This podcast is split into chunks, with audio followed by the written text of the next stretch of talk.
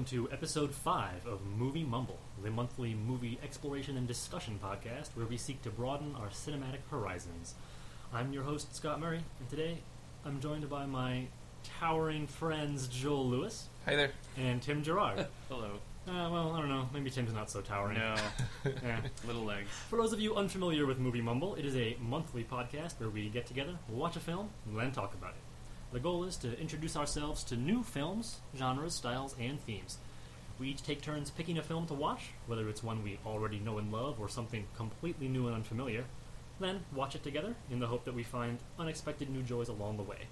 There aren't really any rules regarding what films we can pick. They can be foreign or domestic, live action or animated, new or old, famous or obscure, anything at all. After we've watched each movie, we talk about it and see where that leads us, whether it's discussing the film's context and production, talking about our own personal movie memories, or something else altogether. At the end of each podcast, we will announce what we're watching next month, so you can sort of watch along with us if you'd like. Keep in mind, we will not withhold spoilers for any of the films we talk about, so if you're worried about that sort of thing, you'd better watch it before you listen to this podcast.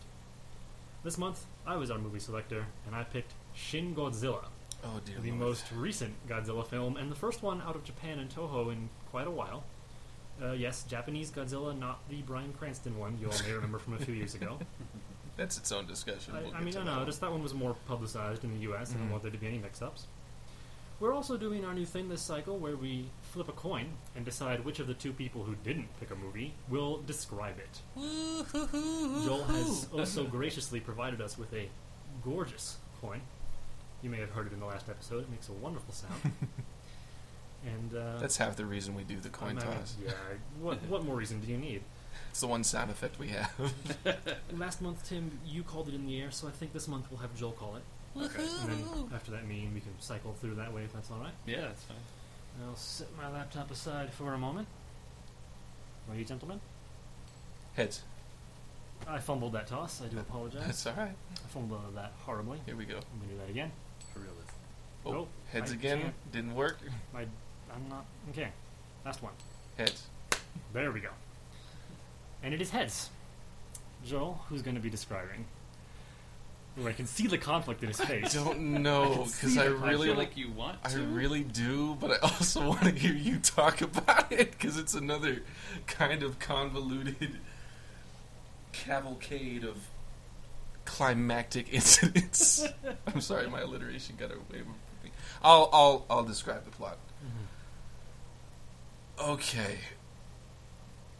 First of all, I need to describe this film as the best Godzilla film I've seen. Wow. And Oh wow, that's a Yeah, do glowing, glowing recommendation coming from Joel. yeah, so we'll I'll, I'll get into my history with the franchise a little later on, but we'll we'll try and, and go through the plot here. Yeah. Um, so Godzilla shows up, um, but he's not the Godzilla that we've come to know and love from uh, movie posters. He's Okay. kind of googly-eyed, and he's described as kind of a uh, lungfish type organism that's kind of just dragging himself across the uh, Japanese um, coastline um, into more and more populated areas and kind of it, it's a lesser evolved form of Godzilla before we get the uh, tyrannical monster that we've come to know and love over the years. Um, so it- it shows up, and we get a lot of men in conference rooms with clipboards and just a lot of parliamentary procedure and bureaucracy about how do we deal with a, a crisis of this magnitude. It does And take ev- place in Japan. I, Yep. I'm sorry, I did say it was the Japanese Godzilla, but again, since the last one took place everywhere but, Yeah. uh, I just want to clarify Yeah. Tokyo. Yes, sorry, Joel, please. No, that's all right. And then, so what happens is um, every single decision has to go through seven layers of bureaucracy, and the p- prime minister has to make every final decision. And there's a very great. Uh, um, he's like the assistant or key advisor who's constantly saying, "We need a decision now. We need a decision now. we need." we get great shots Sir, of the prime minister. yours. and the prime minister has these great shots of really contemplating what needs to happen. And I mean, it's it's kind of comic, the the the um, redundancy of it all. But th- that's how decisions get made, and that's something I really liked about the film. Anyway, so Godzilla shows up. He's this lungfish type creature, googly eyed. You get the, you can see the classic spines on his back. He's got the massive tail, which we'll probably talk about a lot, um, and he's just kind of crawling his way through the city. Um, and let me see if I can consult my notes here. Um, We were supposed to be taking notes.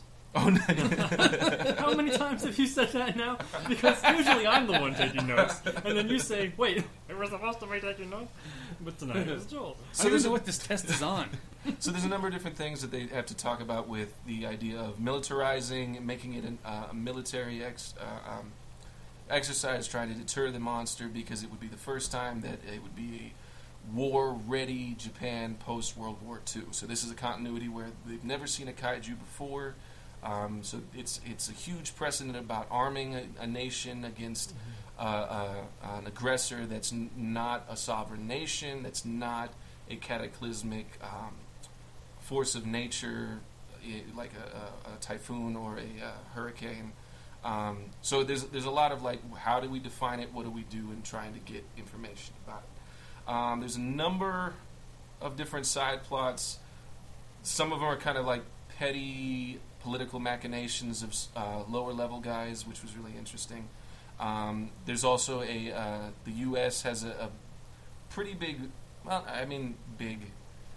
Their involvement Visible. visible. It's a it's a visible invol- involvement with the U.S. There is a specific agent from uh, the U.S. who is Japanese descended, who kind of brings um, this side plot of there was a um, professor in Japan who was aware of the um, uh, nuclear waste dumping, which led to Godzilla's creation, and he kind of did some research and found out um, that basically Godzilla was a life form that existed um, that was feeding off the nuclear waste that was dumped in a specific area, and basically became this biological nuclear reactor. So it has gills that act as kind of uh, the ventilation system, and then its blood is the cooling system for this nuclear reactor organism.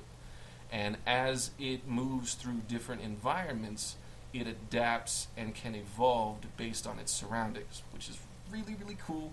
Um, so it, it goes through, like, it, it's in this lungfish stage and it crawls through, and it, there's great shots, great destruction. The, like I said, the, the first time you see Godzilla head on, he's kind of googly eyed. It kind of looks unfinished, and that, that I mean that's the point because it's this earlier evolved form. It goes through this section, and then um, it's pushing up against things. There's some great shots of um, it going up a, a little channel and sailboats and uh, speedboats just being pushed down this channel down the main thoroughfares. Um, and then it, it gets to this point where it can stand upright and um, it, it's kind of growing into more Godzilla like. And then it goes into a period of remission. So it has to go underwater and it reassesses the environment and evolves off screen. During this period, we see uh, another um, flurry of conference room meetings. We get a really great. Um, uh, so one of the smaller, uh, like um, political um, advisors, who's kind of moving it towards because it was unclear whether it was a, uh, a natural disaster, a uh, underwater volcanic eruption, or a um, an actual organism. One of the, the advisors claimed it was an organism and wanted to act a certain way from the very beginning. He becomes the main protagonist of the film. Um, he assembles this ragtag group of kind of freaks and geeks, these guys that are kind of on the fringe, and they've got um, all these weird ideas about how to go about defeating Godzilla. Um, so they come up with a plan, and it's it's kind of the plan they stick with throughout the whole thing, and it takes a long time to develop. Uh, once they discovered that Godzilla is this biological nuclear reactor, they want to try and find a way to cool his blood to a point where nuclear reactions can no longer happen. So they develop a formula for a coagulant to introduce into his bloodstream to um, basically freeze him in place and there's logistics. They they uh, discovered this the professor that had um, done the research and kind of left it out to be discovered, um, knowing it was going to be a threat to Tokyo. Um, he developed or he, he showed kind of the DNA inner workings of how Godzilla made these nuclear reactions happen within himself. And it's this big laid out thing, and it, they spend most of the movie trying to figure out what method is in that madness, and they discover that the way to defeat Godzilla is through origami. So they take this roadmap of the, the genetic material or how um, Godzilla processes material and fold it into different shapes, and it, it starts to make sense to them. And they find out through that that the coagulation um, method is plausible and could work. Um, while they're doing that, military is brought in, and we see a lot of stuff thrown at Godzilla in this movie, and so This much. is the mobilization of every ounce of military power that modern day Japan can bring to bear. and it's so ineffective. It does not make a dent. And I've never felt so hopeless watching a Godzilla movie on behalf of humanity. I was like, what the fuck are they going to do? and that was before we get to see Godzilla's uh, uh, atomic breath. So before that, they throw uh, light machine guns, heavy machine guns, um, 30 millimeter cannon, and then rockets, missiles. missiles, from their uh, helicopters to no effect. Then they bring in their- bombs from the F-2s, Yep, the Japanese, the JSDF's uh, attack, ground attack aircraft, And then they strafe ground 'em attack aircraft, with tank fire. And artillery, and missiles, to no effect. Uh-huh. And every single one of the, he walks straight through. There's no physical evidence of any damage being taken by him. They just bounce off. And then the USA comes to the rescue with fire and fury, and we get stealth bombers that were. Um, so, I, a little preface of this: they, the U.S. has been this heavily um, influential part of the movie, kind of sanctioning towards heavy force, trying to get Japan to do things a certain way. Um, and as we see all of the artillery from the uh, Japanese military be ineffectual, we see a number of blatantly Caucasian actors leave the war room. Um, as uh, we discover a few moments later, there are stealth bombers in um, route, so they knew they were coming. Nobody else knew they were coming. So they come and they drop some heavy duty shit. And I wa- I can't quite remember what it was, Scott. did you- massive ordnance penetrator. Okay, and Uh, boy did they That was my penetrate. nickname in undergrad. Thirty thousand, thirty thousand pound bunker buster. And these are the first things. um, These are the first things that we see really make an impact on Godzilla. They cut into his back. You see this cascade of blood, and you really see. Okay, this, this might be it. I'm, I'm at this point. I'm so engrossed in the movie. I don't know how long we've been. I don't know how much there's left. I'm just totally immersed, and it's like, oh, is this how just USA comes in to save the day? Thank God that's not the case, because Godzilla responds to this torrent of fire with the most spectacular, devastating atomic breath I've ever seen in my life. It was outstanding, just hellfire, devastating the whole of Tokyo, and I, I, I was slack jawed. I was speechless. I, I looked. I, I was sitting at the edge of my seat with my mouth open and covering my mouth. I, I, I it was spectacular and terrifying, and I, I, I wrote down, what the fuck are they going to do now? Yeah. That, that's the end. There's no coming back from this. It's it's devastating. And they show and after I mean this is a point where he's gotten into Tokyo, lights have gone off. It's this he, he's he's in his fully formed how we know him from previous movies and it, he's glowing against the blackout city. He gets hit and he just decimates the cityscape. I, and in the aftermath of that, there, there's some shots of just the after he kind of explodes with this atomic breath.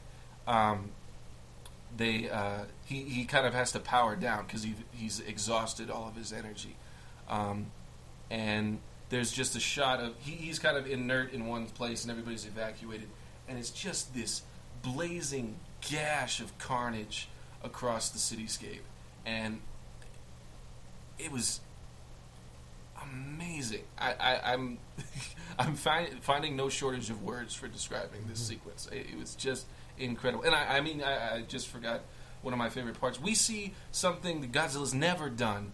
After he uses the atomic breath, he engages the spines on his back in laser points and just decimates everything above You him. know, I mean, the energy's got to come out somewhere. So just by closing its mouth, it It's sort of focused. funnels it out of a different. Mhm. And oh man, just uh it's everything I wanted this movie to be. and I was quite excited to see this one. So there's a lot, bunch of hype.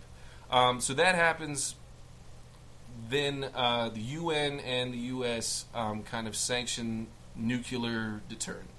They're going to drop a warhead on Godzilla and basically destroy Tokyo. Um, it, it would be a, a nuclear bomb with a yield. Was it 200 I times don't that? remember Of, what the megaton was, but I mean, the UN basically just steps in and says we can't let this go any farther, we got to nip it in the bud here. and we're just going to bring to bear the most powerful weaponry humanity has ever created. And throughout the course of uh, Godzilla's atomic breath destruction, all of the uh, higher level cabinet and the PM is murdered, um, elevating the uh, uh, Minister for Agriculture to the position of PM. And it's kind of, uh, as he comes up, we kind of get a little bit of the political uh, dialogue about why is this guy here? It's not going to be very effective. He actually turns out to be a very thoughtful and measured PM. Yeah, there's And- a great little discussion about why did they make the agriculture guy the prime minister, and about oh well, no one wants to be prime minister. Right. They're sort of expecting failure, Right. so they picked someone who it sort of wouldn't really matter. And he ends up making he he, he um, engages with the UN and agrees to this nuclear option, but he also is persuaded by our um, lower level um, pro- uh, protagonist um, about letting the um, coagulation, the the um, ragtag team's plan kind of continue and stalling out the UN nuclear option, trying to find a way to implement this coagulation plan so that Japan can own the solution, that they're not being imposed on by this outside force. And they end up developing or finding the uh, origami method of figuring out how it works, um, end up engage or uh, implementing a lot of the um, private sector fabrication facilities to produce the liquid that they end up using, um, and they finally get everything together. And as they come in to attack Godzilla, it's this great four-tiered plan where Godzilla's been inert. They send in bullet trains with bombs. That upsets the balance, and Godzilla starts to move, and he's reacting to uh, fire from below. Then um, I, I wrote this down. Let me make sure I have.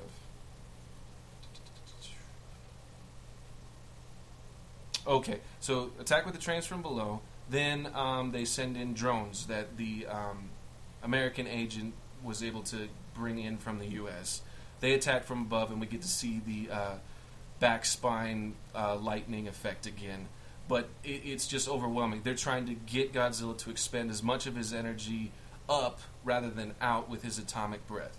Then they uh, um, detonate a bunch of explosives in the buildings surrounding Godzilla to collapse them in on him. And then they target buildings with, um, I think they were tanks outside the city limits to Mhm, collapse yep. more on him. So we were, they get him to his knees and, And they then with, cover uh, him with Missiles rubble. from the naval ships Yep. too to collapse the buildings. Yep. Yep. And then, um, as he's subdued under this rubble, they bring in the. Uh, they're kind of like crane apparatuses to feed the coagulant into like his the long mouth. pipe cranes that they might Yep. use to pump concrete or something like that. And I, I what I wrote noses. down, um, he's kind of there with slack jawed, and they're putting these tubes in his mouth. And I was saying we defeated Godzilla with modern dentistry.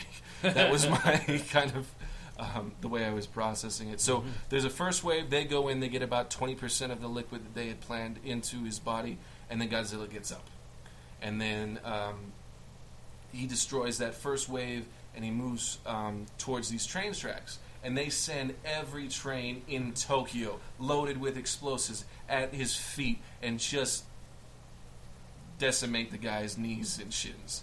And he falls to the ground again really staggers. They're able to bring in a second and third wave of these cranes and just pump the guy full of coagulant. And he, it, it, it works, and he, he's frozen, and he, he kind of looks like Mecha Godzilla. So I'm I'm interested to see if there is a sequel where it would go. Um, so he's frozen in stasis, kind of. Everybody, there's a victory. Everybody's kind of um, excited, and the lower level guy that we kind of have been following, he um, ends up being in a position to run for prime minister as the um, kind of um, makeshift government that was put into place will be bowing out, and kind of this idea that um, Godzilla is frozen, but if there's ever any movement, that the UN will respond with nuclear force right away. So it's kind of victory and this hope for rebuilding, but also this kind of um, shadow of future nuclear problems. And that was Shin Godzilla. Oh, man, God you guys, damn, it was beautiful. Both of you, your summaries. I mean, when you said summaries, I was thinking, oh yeah, we'll each do like a paragraph or two, sort of thing, like you know, a summary. And then y'all, Tim, you walked through every last step on Her Majesty's Secret Service, and now Joel, you did the same with Shin Godzilla. So you have big shoes to Oh, fill God. next time. Next week, next month, week. Why did I say week? Next month. Well, Man. whenever you get picked, it might That's be a running Yeah, thing where we would might just go, yeah. yeah. Pick each other, yeah. Yeah. Yeah. Man, so I won't well, have to do it next time because it's my no, it'll be your so- film, yeah. God So- damn, I love this movie. Well, well done, Joel. Thank you for summarizing. I'm glad you enjoyed it. I really am. I really like this movie, and it's always nice when mm-hmm. you find people who love the things you love. One side note: I, you keep referring to Godzilla as a he, as I know you That's two fair. know, Yeah. but the audience doesn't yet. I habitually refer to Godzilla as a she. I sometimes it's a he, sometimes No, a she. I just I don't. Whatever. I don't care.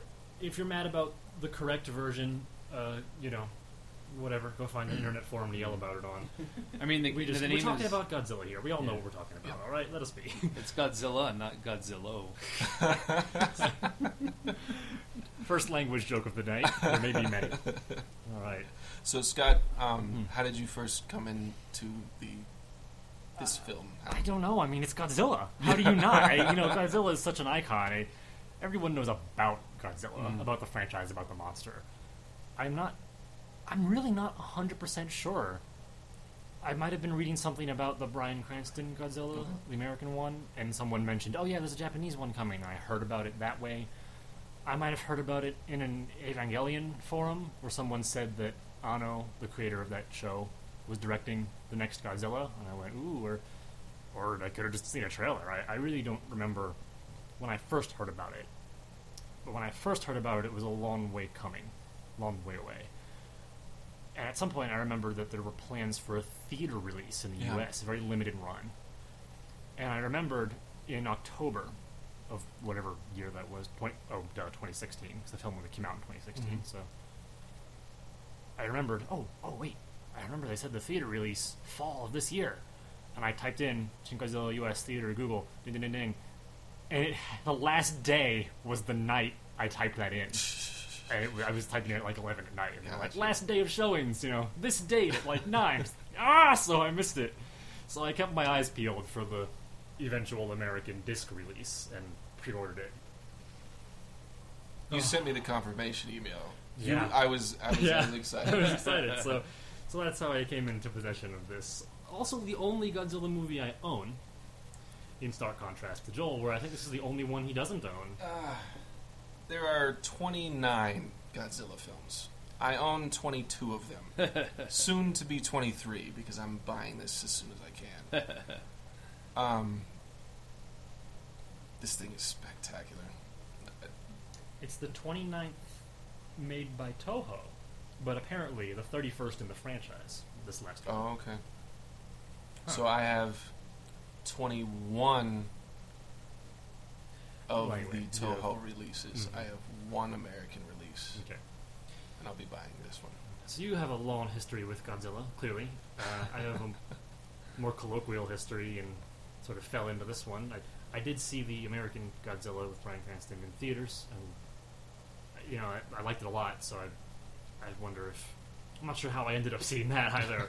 Maybe just casual interest, but I've stepped in more recently. But Tim, what's Mhm. your history with Godzilla? Um, They used to No. date. yeah, Ah, yeah, not a lot. I, I Was Godzilla he or she then? hey, it was college, you know. All right, we don't we don't judge. Okay. um, I think the only ones I've seen, like I I- yeah, kind of knew knew of it as a kid. I saw the Matthew Broderick one.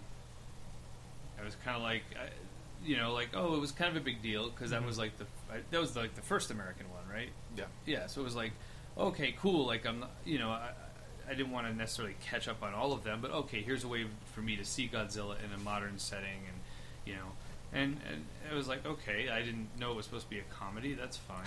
Okay, sure. Um, Is it comedy? it's a, it's difficult describing what that movie is. Um, and I feel like didn't it come out like soon after Jurassic Park?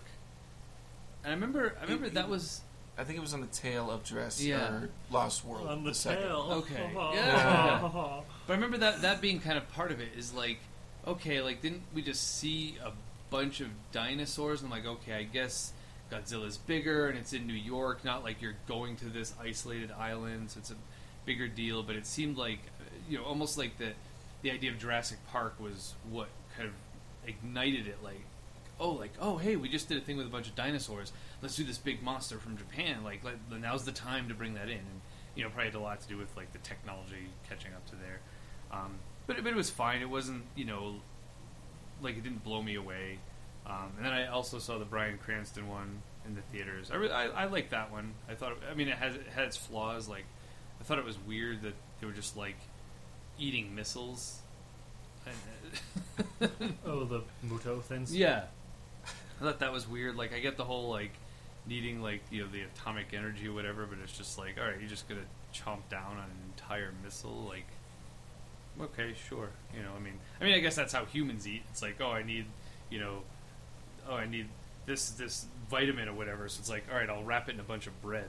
you know. Um, so yeah, so this is only like the third Godzilla one I've seen, and it was it was kind of neat. You know, I didn't have have any preconceived notions really. Uh, the only thing I knew about it was the the trailer that Scott you showed to me that Mhm. um, I thought was a very effective trailer because it showed his atomic breath, but not all of it. Like there were still Yeah, that parts video. that were in the film that I, we didn't see. saw see that in the video trailer. before I saw the film. Actually, I don't remember where or how. Mhm. But whoever did that did a beautiful job of cutting it so that there were no spoilers. Yeah, You know, you see the breath and you see it go all lasery and you see it cut through buildings, but you don't see the dorsal fin part. You don't see the helicopter. and how like his bottom you don't jaw the- like opened jaw, up. You don't see the B two bombers. yeah. You don't see any of that. Yeah. So whoever that was, thank you, thank you so much. You did a brilliant job of showcasing something cool. Made me Yeah. want to see the film without spoiling anything. Yeah. I, I don't know. I could never could not find the original video now. I'm sure it's been over a Mhm. year, but, but whoever you were, thank you so much. Yeah.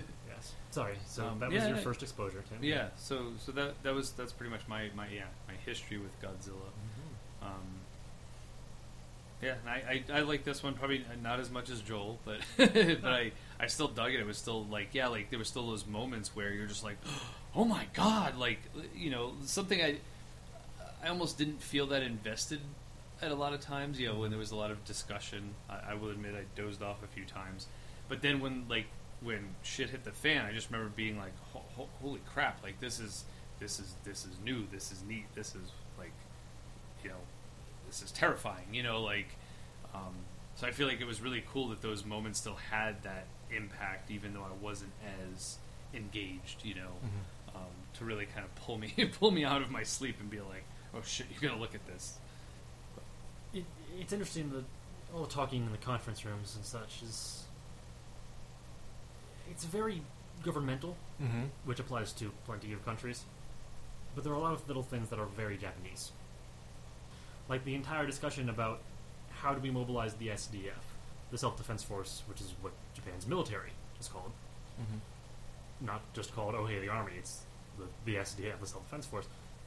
There's a whole little thing about exchange about the section in their constitution that allows them to mobilize the military. And someone else says, well, yeah, but that same section also says we can only do it after an armed attack. Mm-hmm. I mean, this At creature that point, is Godzilla armed. hadn't had arms.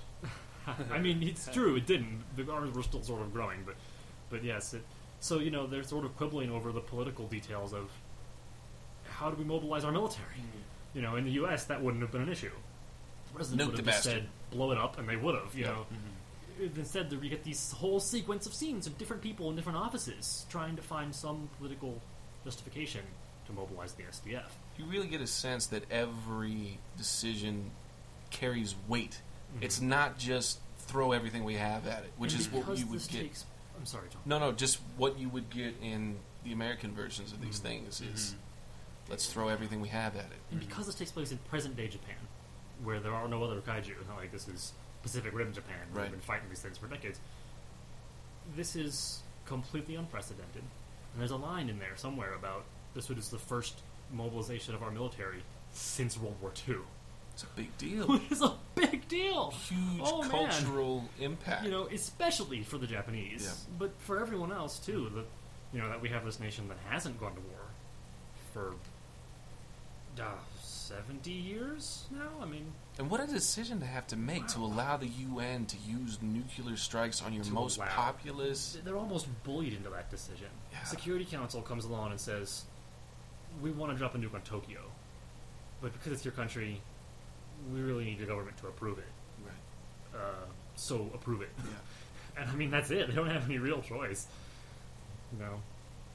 And that, and of course, that's a big deal because Japan is the only nation that's ever had nuclear weapons used on it. Mm-hmm.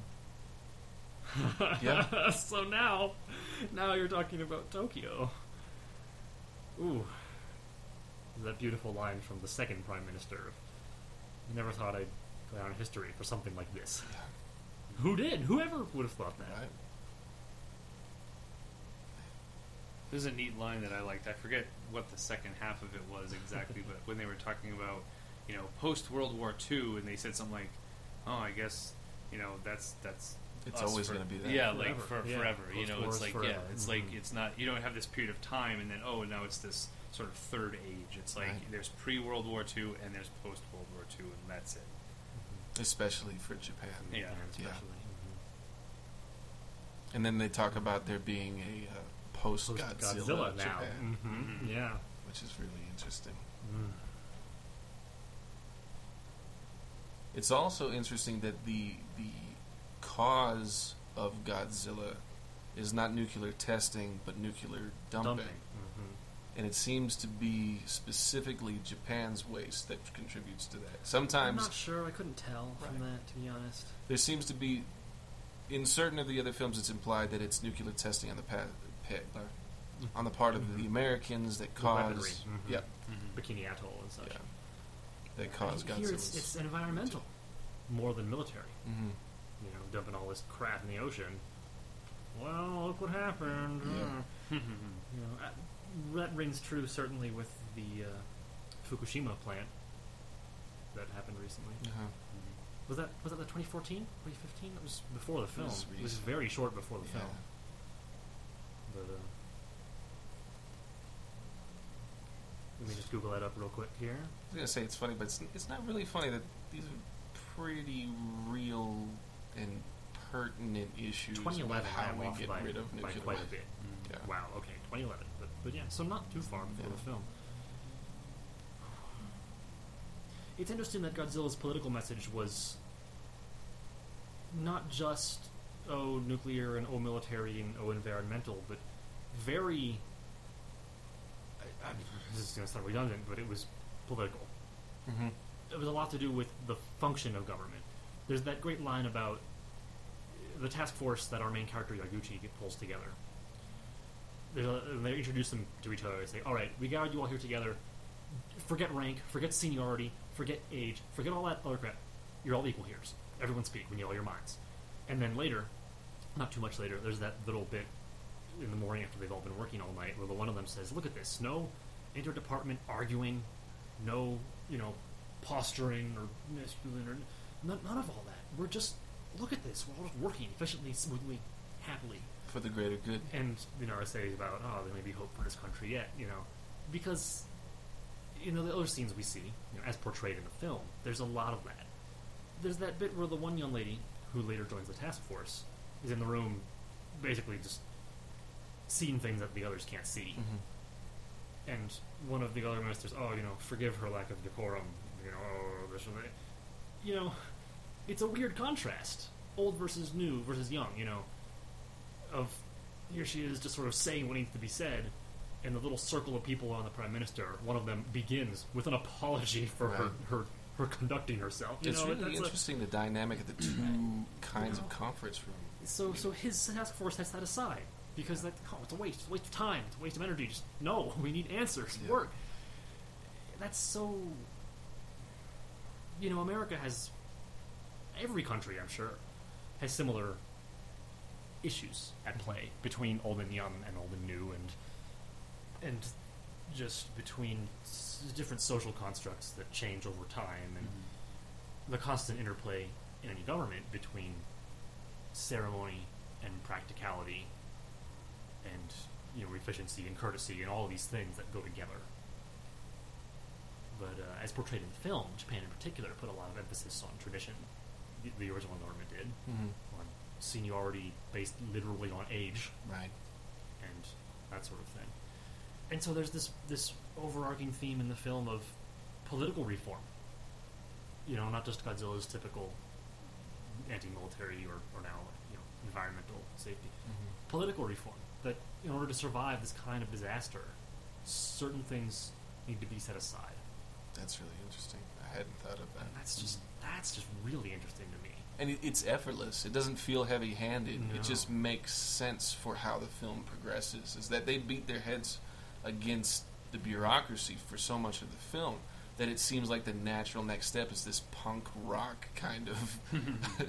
I mean, that's what Yeah. the, they're these ragtag group of misfits who end up solving the problem. And to their credit, the original government begins to streamline. Mm. before it dies. You know, it's not all it's not blind, it's not stupid, Right. it knows what it's doing.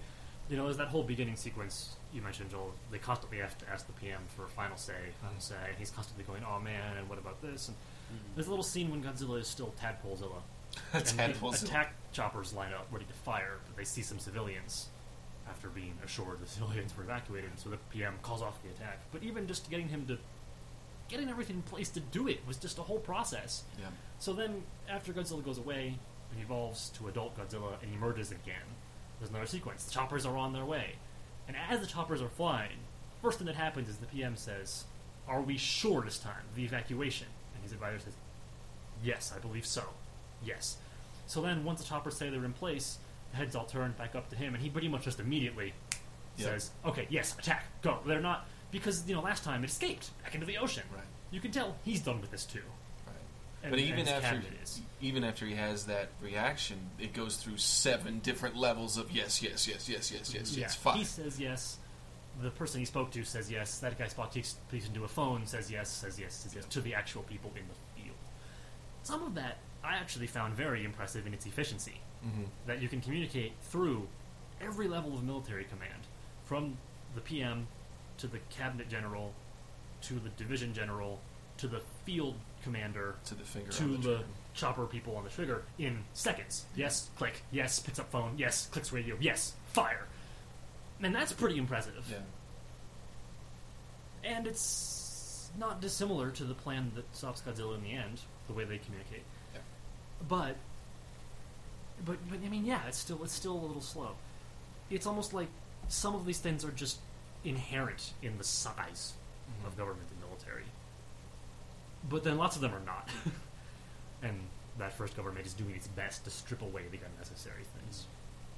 It was interesting that the, the um, I, I could, can't remember the name of the main protagonist. Yaguchi was the Naguchi. the That- Yaguchi with a Y last name. The Yaguchi. Yaguchi Yaguchi plan for a while. So when I don't he I'm shows up, pronouncing that correctly. I apologize. I don't speak Japanese. so when he shows up there at the end to implement the plan, he makes the decision to be on the line, like Yes. there, There's directing. that line about you can see it it's line much safer sight. if you're from you know in the background. And he says, if a political decision needs to be made, I need I'm to the be one who needs to make it. I need to be there. Exactly. I think it really we, we get a shot of him kind of uh, when they're evacuating into the subways. He sees Godzilla in person for the first time. He sees his head kind of between these two buildings, and I think it really messes him up that there's this kind of nebulous nature to it. He's this this monster on a screen miles and miles away. He's finally on the ground. He sees the size and the scope of the thing that he's dealing with, and then after um, the the kind of um, destruction. We we get a sequence of him just walking. We see his face, and he just he's furious. He breaks, and we don't. We, he he he mouths a scream, and we get to see. He just is so frustrated because he hasn't had direct control. He hasn't been able to make any headway against this colossal force. I think getting to see him see Godzilla in person really kind of reshaped how he was considering this problem and how to, to take next steps. I liked that a lot. Yeah, that's a great scene. The music just strikes up, and the the atomic breath lasers thing goes, and uh, they really something they do very well with this film, which won't be a surprise to anyone who's watched Evangelion TV series that the director was known for. I'm sorry to those of you who don't know what I'm talking about. Is that so? Evangelion is another. It's a kaiju TV series. Is that they did the sense of scale really well. Yeah. Something that some films have a hard time communicating especially in that scene and its aftermath of showing you how big Godzilla is, mm-hmm. and then how much destruction there was around it. You know, it. There's a great bit from the the, the the Evangelion rebuild where the giant robot is shooting a gun at a monster, and one of the shell casings from the gun lands on a car, and it's the full length of the car. It just flattens it like a pancake, and you just ugh, like that. Oh, because otherwise you're watching this human-shaped robot fight this monster, and it's all sort of, oh yeah, sure, just you know, the city is tiny like a toy. That shot really just thumped into perspective that, oh, That's I sit in cars. Lots of people do. we get a, we get a sequence with that Mhm. with uh, the, the they've kind of hit Godzilla with bigger artillery and the s- Mhm. smoke, and they're kind of like, That okay, was- yeah, we hit him, yes. and then he throws a bridge at the at the tanks. tanks. yes, Out of the exactly. smoke. That was just, that sense of scale was communicated Yeah. so well through the whole film. and really simply too. Like that's Mhm. just a great way of characterizing as that massive. How did you guys feel about visually? Because Godzilla films are are an interesting kind of progression of rubber suit, CGI, CGI and rubber suit. Mm-hmm. I, really like the cinematography in this. I don't know. How, Oh yeah, I loved the visual, the whole package. But Godzilla, the the thing, is all CG through the whole film. is it really? I'm pretty sure, as far as I know. But it doesn't. Usually, you're surprised because it doesn't look like it. No, it looks there rubber times sometimes. Godzilla looks like rubber, Not to its detriment. and that's done on purpose because to show that they know where they're coming from. They know their roots, and they're they're paying respect to the tradition, yeah. even to some traditions. Even as they show the way other tradition must be tossed aside. Mm-hmm. Tradition cannot be kept for tradition's sake, always, Right. but sometimes.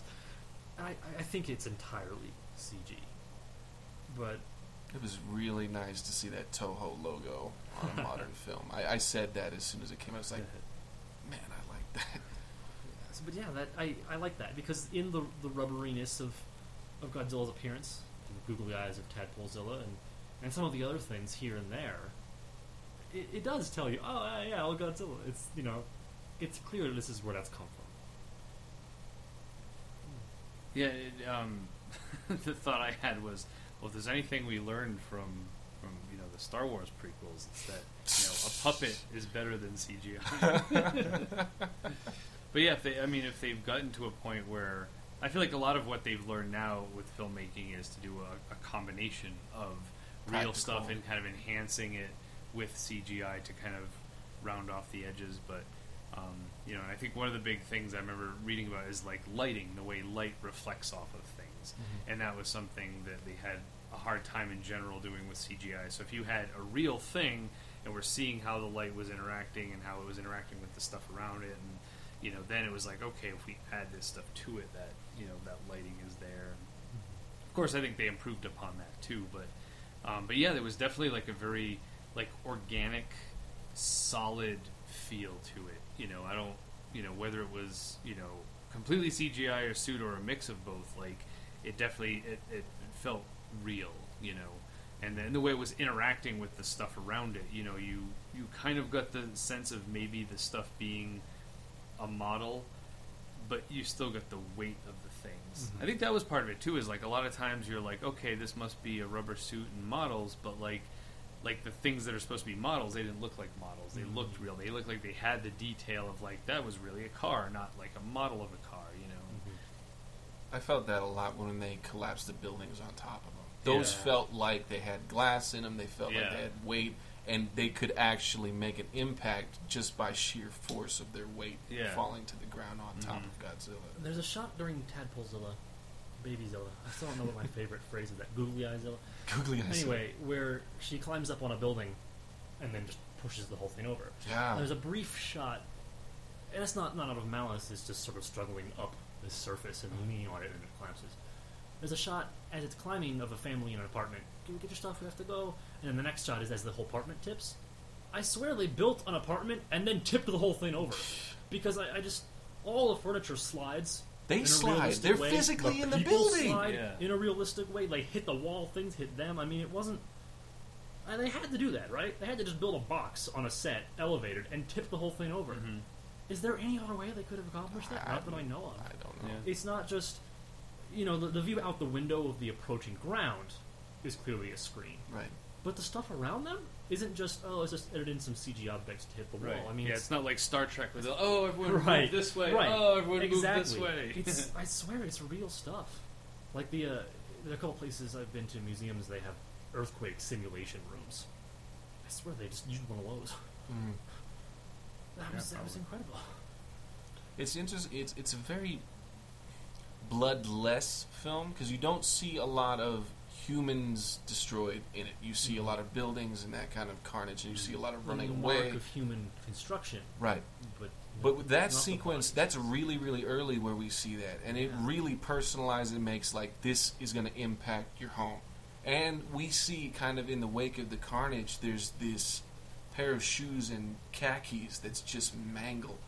And with those two shots, you establish kind of the the inhumanity of it, Mhm. without showing blood and guts and Yeah. it's smeared all over the place. That I think that that was really effective. I think that's on purpose, and it's well done because gore tends to personalize things. It tends to draw emotions of malice. You know, a lot of what we otherwise see in films when people die is PG-13 movies where the bad guys fall over when Bond shoots them. You know, or like a shot to the head or a stab or something. I'll use Game of Thrones as a, as a good example. There are oh beheadings Right. and arrows and they thunk into people. And then there are scenes where people get eaten alive or flayed or you know, and there's this marked difference between you're just dying because you're dying because I need to kill you or execute the criminal or it's a co- big combat and the soldiers are dying. There's a marked difference between that and I'm you know executing my prisoner to make an example. You know, there's an extra sort of human emotion based purpose behind the gore. And so in this film, they take the gore away because there's no malice here. Godzilla isn't executing these tiny beings, ha ha ha ha, you know. Right. It's just this force. And we're just in the way. Like Yeah. ants. It can't be stopped. Right. And keeping it bloodless helps with that. It helps with the the outright force, the feeling of a, Mhm. A, an act of weather, storm, or or a, a Godzilla. You know, It was really interesting to see kind of a, a comically large version of the fish becomes uh, legged and then can walk upright. That kind of el- evolutionary change, but on a massive scale with humanity going on already. It was a really weird juxtaposition of kind of like this genesis of life on land mm-hmm. that's massive. Mm-hmm. and Because I always think of it as like microscopic and then small and that's Yeah. the thing is this creature's genesis is enough to plow us out of the way with reckless abandon. Mm-hmm. it's like the So Rick and Morty tiny what- tiny world. Right. so what would what would its what would its later evolutions look like? What would its equivalent of humanity with technology look like to us? Right. when the tadpole equivalent plows our buildings over unintentionally, just knocks them aside. They they talked about its ability to mutate and they kind of they they uh, teased a King Ghidorah appearance because they said it could grow wings and fly. Yeah. And then we get a sense. We get a shot of its tail at the end, very, very, it's the last shot of the film. and frozen in time are these skeletal like echoes coming out of its tail like grabbing for life and it's like stuff is sloughed off this thing as it's walked through something survived like asexual shoot. reproduction of this almost humanoid looking. It reminds me of like a weird version of the alien, yeah hmm That's yeah. That's almost Xenomorph? a Yeah. Prometheus type version Mm. from when it was sort of there were a bunch of evolutions happening, and then you know. Uh, one of the things I thought of when you were mentioning about the, you know, the the amount of carnage that they showed and how, Mhm. you know, that Godzilla was like more like a force of nature. It wasn't, you know, kind of doing it to to to be a dick. It was just like, hey, I'm walking in a straight line. And that's something I thought of too. Like, yeah, like whenever they would show the destruction, it's like a straight line. It's not like it's like, oh, well, there are people over here. All right, well, I'm going to go here and mess this up. Oh, and there are more buildings, you know. And um, you know, the only other film I've seen that's like this is Cloverfield.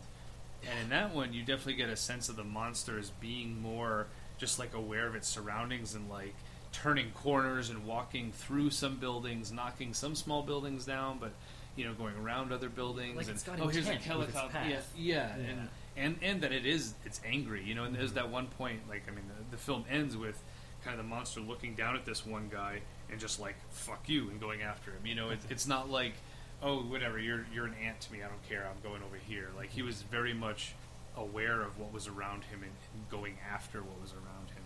There's that shot after Godzilla has retreated back into the ocean to further revolve. Mm-hmm.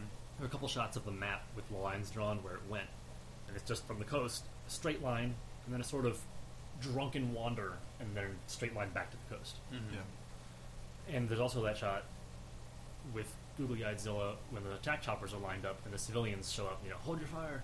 It's a couple of people. It's a man carrying somebody across. A, I think it's a train crossing, yep like right in front of the monster, right there. It just doesn't. He just ignores them. Doesn't care Mm-hmm. because you know it does. It does. It's, again, Yeah. we're not. It's not not here for us. Right. Which provides a fear all its own.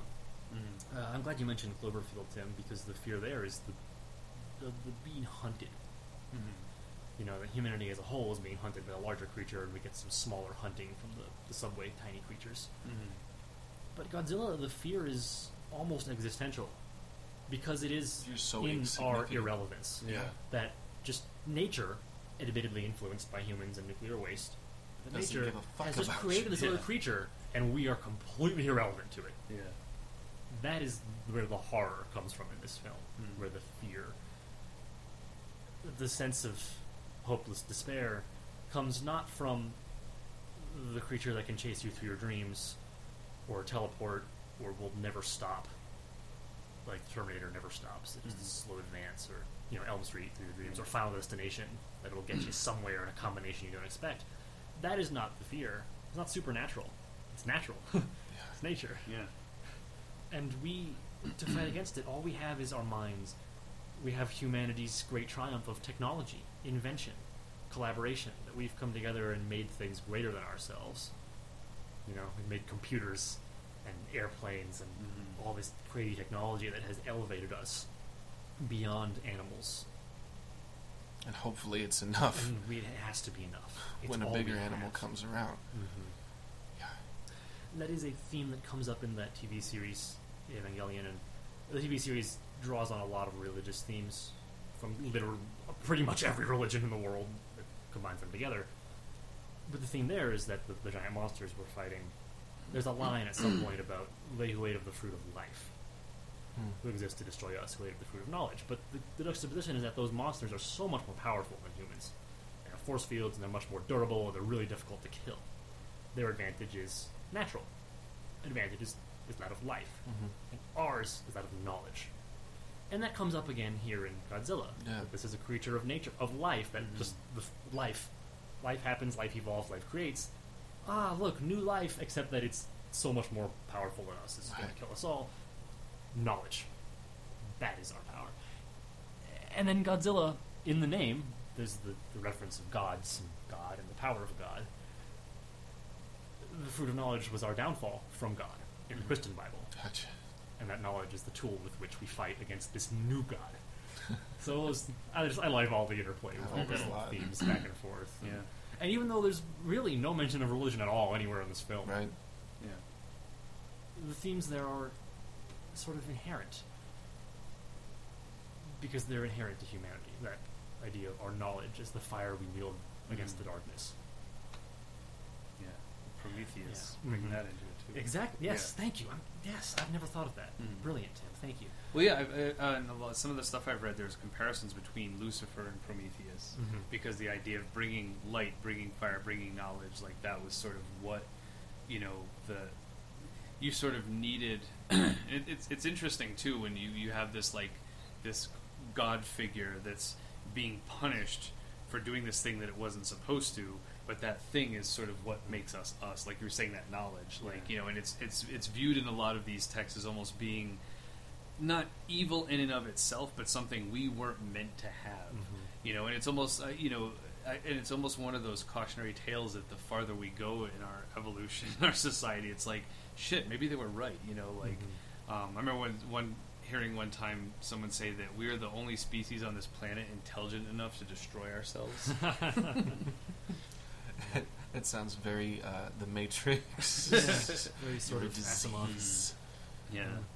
Um, but there's also uh, uh, there's another thought I had with that too. Um, uh, shoot, give me a sec. It was when you were talking about the yeah, like the different religions and the. Uh, Mhm. Oh yeah, so the idea that um, for for a while I felt that a lot of times um, you know humans uh, fight against evolution.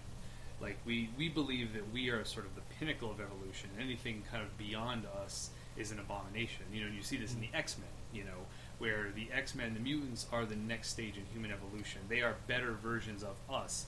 But what do you get from humans? Like they're you know the whole hatred and fear, and it's like no, no, no. We can't allow this to happen. If, if we give them this power, that means we die out because they replace us. And there's almost a sense of that too. I think with Godzilla, like you're saying, this is this superior being Mhm. that came about through nature, and humans are like, oh, we're scared of it. Fuck no, we're going to use all of our intelligence, all of our knowledge to try to tear it down and say like, no, we will not let you know. I mean, and, and that's different. that's not us evolving as a species. It's a whole new species, a whole new Mhm. apex predator. But like the fact that we will use everything that we can to to stop the evolution, any sort of evolution on the planet. You know. It, there's this interesting to, to jump off of that a bit that that power there's power that comes from some greater power, whether that's a god in a religious story or whether it's nature in a Godzilla story. There's this thing which is greater than us, Mhm. spiritual, religious, natural, or otherwise, that has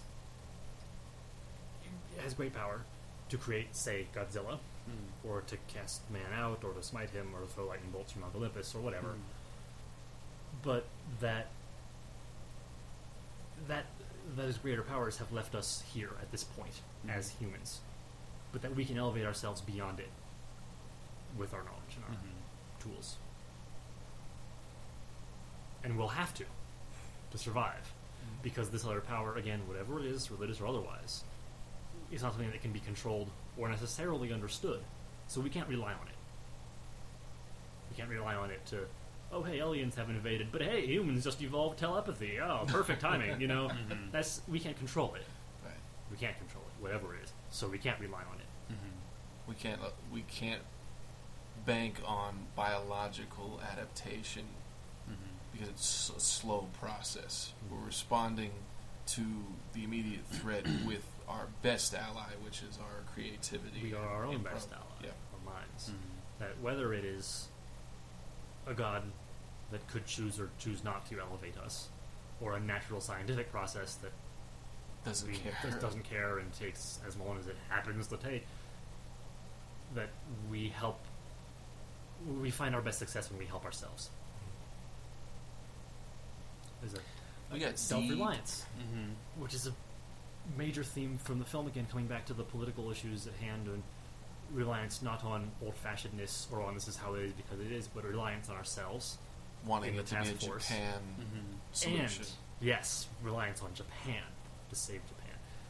Ooh, wow, we ooh, yay, circular, was a great circular circular- themes. Um, uh, but I'm sorry, Tim, you were going to Oh. say something about before I popped up with self Yeah. reliance. No. Well, I mean, your thing was actually also relevant to the film we actually saw. Where mine is kind of a tangent. Uh, It reminds me of. Uh, I think it was no in rules the against tangents. Yeah, here. right. Yeah. um, the, the Brian Azzarello uh, Luthor comic book. I still need to read that. Um, and it may not be in this story, but it's this sort of thing where it kind of goes into detail about why Lex Luthor hates Superman. And it's basically because he blames Superman for Okay, humans I'm not sorry. Being first making themselves better. when you said Luther was actually the, the BBC TV series with Idris Idris Elba. Elba, Oh, and I was so confused for a moment before it all Oh, clicked. sorry.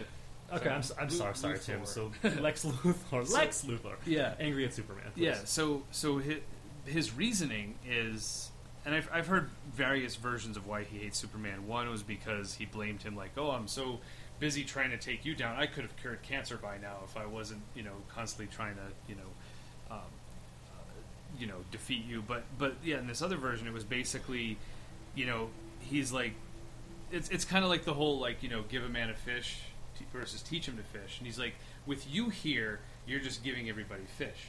Like nobody's learning to take care of themselves. Nobody's learning to be better. No one is learning to be self-reliant because they can rely on Superman. Like if you weren't here, the human race would be getting better. Would be being better at taking care of itself. Would be you know going over these. Um, you know, overcoming these obstacles, but with you here, they don't have to. So they've gotten lazy. They've gotten, you know, That is one of the best themes I think that we explore in Superman stories. That his protection sort of stunts our growth. mm-hmm. But I, I also want to point out that in Superman Red Sun, I knew that that's what you. I knew you. It's, our eyes linked. Yeah. Just the lightning bolt travel. in Superman Red Sun, it's the opposite. Superman is the thing that drives Luthor to do all the great things he does, Mhm. and he does eventually. I'm about to spoil Red Sun. oh, don't spoil it for. Read you're- Red okay, Sun. No, you're right. Read Red not. Sun. Everybody should read Superman Red But Sun. at the yeah. end, all of the really impressive, genius level things that Luthor accomplishes is all because of Superman. because his obsession with Superman drove him to. Mm-hmm. So it's the complete opposite of that other one, in which Yeah. he's saying, "If you weren't here, I could have done all these great things." Yeah. Instead, it's I was driven to all these things because of these. Mm-hmm. Ooh, that is great. We get That's- these two completely opposite. That's the thing. I don't know if it is in the Christopher Reeve Superman movie, but uh, Jor-El talks about they're going to Superman's biological father. yeah they're they're going to chase after you as an ideal, and they're going to stumble and they're going to fall, but they're going to be reaching towards this ideal. But what Superman in effect does is stunt the growth. I mean, like like you said, um, and there's a sense in the Luthor comic that Superman's kind of mocking him, right? Just by his very existence, is that it doesn't matter how much you accomplish, it doesn't matter how much you evolve, you're never going to be this. Right. You're never going to be this to these people. Mm-hmm. That I really want to read that. Yeah, that's yeah. We read that too. That is also one of the issues with a lot of the Superman turns evil worlds, Mm. Injustice or the Justice Lords or what have you. That he is just so far beyond what humanity could ever achieve. That he's just going to do it for them, and take over. You know, I, why don't you put the whole world in a bottle, Superman? and that is what he does, tries to do in the Injustice. Is that what comics. Flash tells him? Flash tells him, "Why don't you just put him in a bottle?" Uh, no, that's a quote from Red Sun. Oh, okay, that, you're right. But um, uh, but see, that's the thing though is that you don't know it. Yeah. Um, that you know, Superman could just say, "Yeah, great, great example. Injustice. Flash and Superman have a great conversation in one of the earlier comics about Via playing speed uh, chess, while playing amazing. chess at the speed of superpower. We could just take away all the guns. Superman says we could do it. Just boom, done. You and me, you know, fastest creatures to ever exist. Done. It would take us a day, maybe two. Boom, every god on the planet gone. You know, oh well, I mean, they'd hate us, but they'd be alive to hate us. But that's the sort of instead of mocking, oh, you'll never be this. Mm-hmm. It's a, oh, they'll never be this, so I can just operate with this kind of control and impunity and direct their evolution. I can direct their future Mhm. in any way that I want. That's a great conversation they have in that. If you ever get get a chance to read it, It's really, really the good. Flash, who Barry remembers a forensic scientist, knows a few more of the on the street realities of crime. It's a beautiful exchange. It's really good. But yeah, Another so thing you should so read if you have any interest in Superman. whether Mhm. stunting the growth or driving it Mm-hmm. or controlling it. All these are results of the, the presence of this creature that is just incomprehensibly beyond humanity's abilities. All from Superman, in one interpretation or another. Mm-hmm. It's funny to talk about Godzilla in conjunction with Superman Yeah. because you wouldn't think of them in the same category, but Right. they are these. Did God, did Superman ever beat up a giant monster, giant lizard monster? He had I'm sure have. at some point. I'm sure there's a Superman Godzilla at some point. Yeah. Somewhere. Like, that would be a crossover. Somewhere, whoever has read that comic is yelling at their computer screen right now. Yeah. Ah, you idiots! Haven't you heard of? And then, We Yeah. we don't refute that we're you know, idiots. leave, leave- leave us a comment. I'd love to read that story, please. Yeah. But in uh, one of the things you said too, when you were talking about like you know whether it's kind of stunting the growth, driving you forward, or or controlling you, um, I think like yeah, like the, the control is a part of it either way. Whether it's you know pushing you to grow, you're still doing it because of this thing. You know, it's not like um, you know you're doing it because you feel like it. Like it is in re- direct response to Yeah. this thing. Whether you know whether you're helpless. So either way, like there's an element of control Mhm. from Superman or from Godzilla or whatever it is. Um, and I mean, you know, and, and I guess it's kind of interesting in a way too. And I feel like maybe humanity has been going through more of a cultural evolution as opposed to a biological evolution. Because in this thing, like they, you know, they, in this film, they did kind of have to evolve. They did have to find a way to. There was this this thing that was, you know, um, you know, a- a threat to their survival, and they had to find a way to overcome it. So it wasn't about, like you were saying, waiting for the slow biology to happen where they evolved naturally to something that also had laser breath and could beat Godzilla. Like they had to use their mind, but but they also did something that they had never done before and would have only done that if it was for Godzilla. You know, they worked together. They kind of all had this common enemy. Um, I, and I, th- I feel like that's another big thing theme of this too is that like um, like the uh, uh, Twilight Zone episode. Uh, I can't remember the name of it, but it's when like the aliens come and they're just the monsters like are due on Maple Street, or the monsters on Maple Street, or no, I think it's a different one. Ah, like sorry. I know which one you're talking about though. Yeah, That's a really good one. but like these aliens come and they're like, you know, you humans with your, you know, pitiful weapons trying to destroy each other, blah blah blah. You're such a disgrace. We're just gonna wipe you out. And they're like, no, no, no. Give us a chance. Give us 24 hours. You know, we can we can fix it. And they're like, you know, oh, they, and they achieve world peace because the whole time they were thinking the aliens were criticizing them for like being at war with each other. And the aliens come back the next day and they're like, look, we all work together and we achieve. And he's like, no, like we were criticizing you. We were raising you to be a race of warriors, and like you, you're bullshit. You haven't evolved like you know past this. Oh, we have atomic weapons, and you know here are these aliens from a much more advanced society who have even greater weapons, and they're like, no, we're going to destroy you because you're not good enough at fighting. Not that you couldn't achieve world peace, mm-hmm. but the fact that like they were able to achieve world peace once they had this unified threat where it was like okay here's a threat that's worse than all of us against each other. Now we can finally work together. And you know and, and you know kind of like with godzilla it was like okay everyone was like this is you know this is what we need to do. Like you know we can't bicker among like well i want to do this and you want to do that. It's like no we all have to stop godzilla. Like that's the one thing we can agree on. That brings us back nicely to the self-reliance issue, because Japan is struggling for control over its own fate from bigger parties like the UN and Mm. the US. But to solve the plan they come up with, they have this this data sheet that they fold over to get genetic sequences that needs to be sequenced quickly. And one of the guys says something like, "Well, I sent it off to our supercomputers, but even at their fastest speed, it'll take you know a couple of weeks." So they they ask other countries for their supercomputer banks to network them together. And uh, there's a scene in Germany briefly with the where it's funny that you know as much as Japan is struggling to be the master of its own fate, in some ways it can't do it alone. It just can't. You know, it needs the other computers. Right. But and that, they need uh, France to come in To and help in with and- the but- UN. see that's uh, that's the great because certain parts of that, like the supercomputer issue, don't taint Japan's self-reliance because it's just too big for one country. End of sentence. that the country happens to be Japan is immaterial. You know, if it had been Germany, which is the the country we see in the film, they would have been asking Japan, "Hey, can we network to your supercomputer?" You know, And there's a it's- great it's, uh, it's, kind you of reaching the limits of technology and the necessity of human cooperation. Whereas the issue with France is we need someone who can delay the nuclear strike, and that power has already been taken from them. right. So they have no choice but to go to someone else. That is a, you know, it's less of a oh the beauty of human cooperation and the need for it than it is a, you know, the political pissing match has left Japan not in control of its own fate. They need France to step in. But, but yeah, I just I want to point that certain things that take away from self-reliance, like the supercomputer issue, they don't take away from self-reliance, despite you know needing other people. They Mhm. sort of, you know, I don't know. I'm stumbling over my, my sentence here, but I, I, I can see on your faces that you guys have got the point. I'm just I hope the audience Right, has yeah. too. I, No, we can sorry, see uh, your we- faces Yeah. too, podcast you beat me listeners.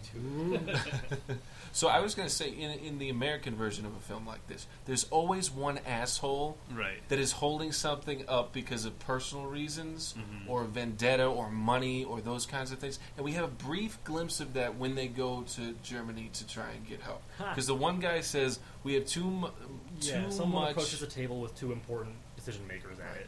and one they of them say, uh, says, Japan wants us to network our computers. "Well, we can't do that because we've got too much uh, sensitive material that if it gets out, it's not going to be good." Yeah, they're gonna steal all our data. And then the sweetest German old lady in all of film says, "No, that's ridiculous. Of course, we're going to help them." Where's your faith in your fellow man? She says to him. and it's it's perfect. And it was it was just a great kind of response to what American films are. There's always some asshole who's out for himself, Yeah.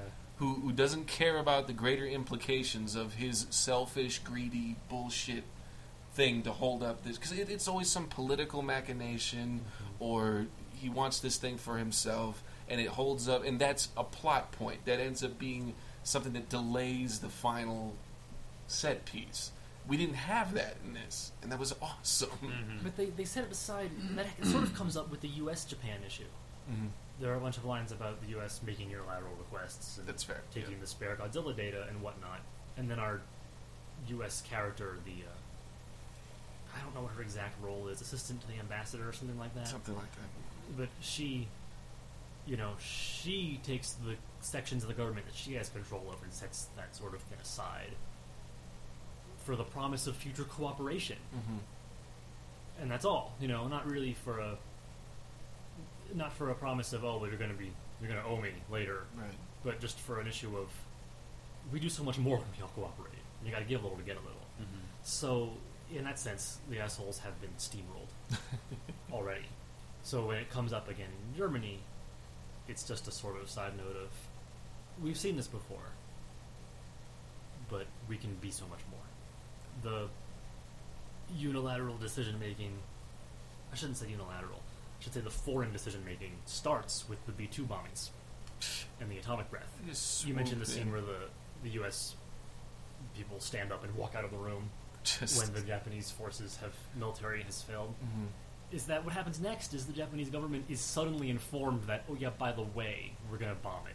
they've been on their way They're, They the were already already route. in the air, and so you know publicly Japan announces ah we have asked the U.S. for help because they have greater military power.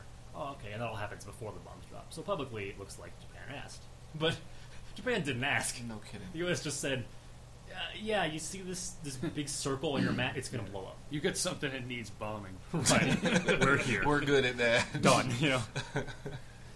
Uh, speaking of the combat, I, I had written down in my notes Mm-hmm. um, tanks sexy movement. S- Ooh, yeah. When they show up in, in the first sequence where they're going to attack Godzilla with tanks, the Oh, way those beautiful. tanks, it, it's just great choreography and the the yeah. It, we're, They we're all, both they're doing. all lined up facing the same direction, and their turrets turn all in perfect unison. It was it was really precise and really sexy, and I, I, I don't feel any shame about admitting that. no, it's beautiful. It's. There's a, a scene, a shot later where when the tanks all start to pull back, yes. where i they have a camera attached to one of the turrets, and the whole body rotates under the tank. yes, that, Like, Yeah, yes. like was really almost cool. three quarters of a turn, and then shrunk, it starts moving, Mhm. and it's beautiful to watch. I have to check the scene again, but I almost think they could have done the same thing if the body just turns the other direction a quarter turn. Mhm. But because it looked cool, they turned it I- three quarters the other way. But I'm you not know what? I don't even care. yeah, yeah. Oh yeah, it just looks good. It is a great illustration of the military power that our modern nations hold Mhm. because Godzilla is bigger, as big as the biggest skyscrapers, and all the tanks got her together and managed to cover both her legs in just fire when all the shells were going off. You just can't see her legs anymore because it's just explosions, which you know is a great contrast of the all the big imposing monster against the power we can bring. But On the other hand. Godzilla is bigger than our skyscrapers. That would have been an entire building, and it would have been one salvo. And it would have just whoosh, no more building. Mhm. And a lot of people I talk to have this tendency in the U.S. to think of Japan as a not terribly powerful military. Mhm. I mean, you can't compare anyone to the U.S. military. It's not really fair. You know, as they say, the the largest air force in the world is the U.S. Air Force, and the second largest is the Navy. I don't know how. how I don't, I, that might not be hundred percent number order true, but it's close. It- is yeah, the thing. can It, see it that. is at least close to true, if not Mhm. actually true. It's not a Yeah. joke. I mean, it's a joke, but it's not. A, it's also not a joke. Yeah. So you can't really compare anyone to us. It's not really fair. So, so taking that into account, yeah, Japan's a fucking powerful military. Mm-hmm. Yeah. It really is. You know, we built them into the country they are today, and they, took, and they are not one to be trifled with. Mm-hmm. So when you've the people I've spoken to pushed past that, oh, you know, re- you know, readjusted their expectations of a military force. God, it's just it's unbelievable. The tanks are all lined up, and I see some other vehicles. I want to say tank destroyers that, that, that are wheeled instead of tracked. They've got Mhm. cannons on the top. Yeah. You see a few of those. So all of those are lined up. The actual howitzers are lined up some miles back, and then rocket artillery Yeah. past that. And while all that is happening, the F twos are sweeping in to drop their bombs, and the choppers are gone only because they're out of ammo. Right. I mean, it's just it's unbelievable. It's was- mind-boggling. It was really interesting to see helicopter versus Godzilla, where they were far enough away to not be impacted by swiping and tail whipping. Yeah. Not that it helped them, because he can do things at his dorsal fins. It's weird that he has dorsal fins, but that's what they are. Like it, it, it was, it was really interesting from a tactical Sort of just standpoint. big dorsal scales. Yeah, because they they backed up and just fired at the thing, and they shot him in the head for once instead Yeah. of just shoulders and back and There's none of that ridiculous, goofy military. Oh, dumb, dumb shit. No, it's Right. just very serious. Line up all the choppers, unload your machine guns and your cannons, and aim for the eyes. They do.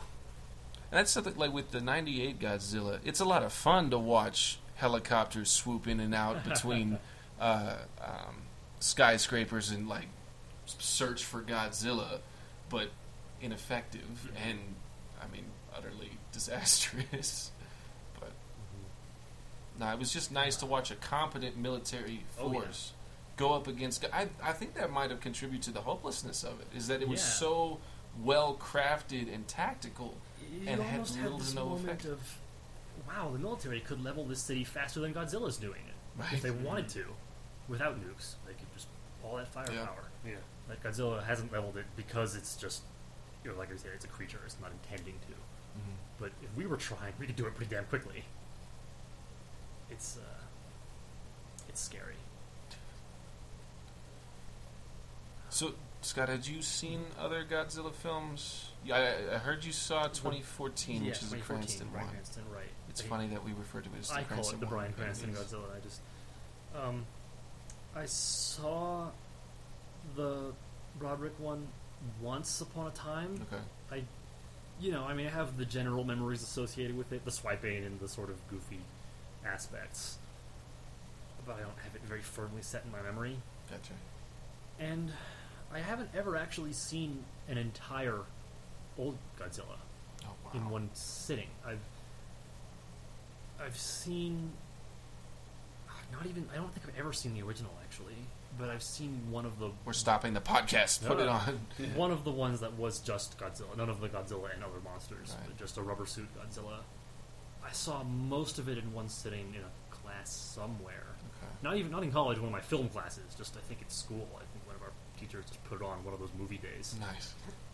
and I think we finished it later that year. I can like I can picture it. I can see in my mind. Oh yeah, I remember doing this, but it really hasn't lasted. I think for practical purposes, we'll have to say no. I haven't seen. I haven't. I can't reliably tell you anything about anything before 2014 Godzilla. Gotcha. So my first Godzilla film was '98, Mhm. and the marketing for that film hit me like right where I live because it was Taco Bell. Size does matter. It was the Chihuahua dog, and then oh Godzilla. my god, my dad has a hat from that production. That's a baseball amazing. cap from that Godzilla production. That's somewhere. I'll amazing. dig it up for you. Really? Because if I, I, will can. It's in. California, I think. That would be amazing. So like, I'm he- sorry, I just you said size doesn't matter. I remembered it's on the hat, and it all just everything came together. Like so like it, it it hit me very much where I live. It's it's the first monster movie I saw in a theater. I saw it with all my cousins, and we were all like 10, 11, 12. So Mhm. well, I guess I was eight, but we were that young age, and I came out of that theater just as excited as I could be. I had the toys. I actually had a, a, a Godzilla toy where he had a handle on the back with two triggers and then two buttons on it, and it, one he would swipe, another he would open his mouth and roar, the other one he would pick up his foot and smash stuff. It was really really cool. mhm. To this day, I still love that movie. It has a bunch of problems, but it's a lot of fun to watch because it's terrible. Um, after that, that was kind of the, the genesis of my fandom, and then I started slowly c- collecting the movies. Um, I've seen one, two, and three. I've seen most of the ones that I have, um, but not. I kind of got. I, I, I've gotten in preparation for this podcast. I, I watched um, Godzilla versus Mothra again. That's before we watched this one. That was my favorite. This it's now my second favorite. Um, oh wow. then I watched uh, Godzilla versus Mechagodzilla, which is the second appearance of Mechagodzilla. Um, the film following that I watched, and then um, Godzilla versus King Ghidorah, which is the third film in the rebooted Toho series. And I haven't watched. So this This Shin Godzilla is the second time or third time Toho has rebooted.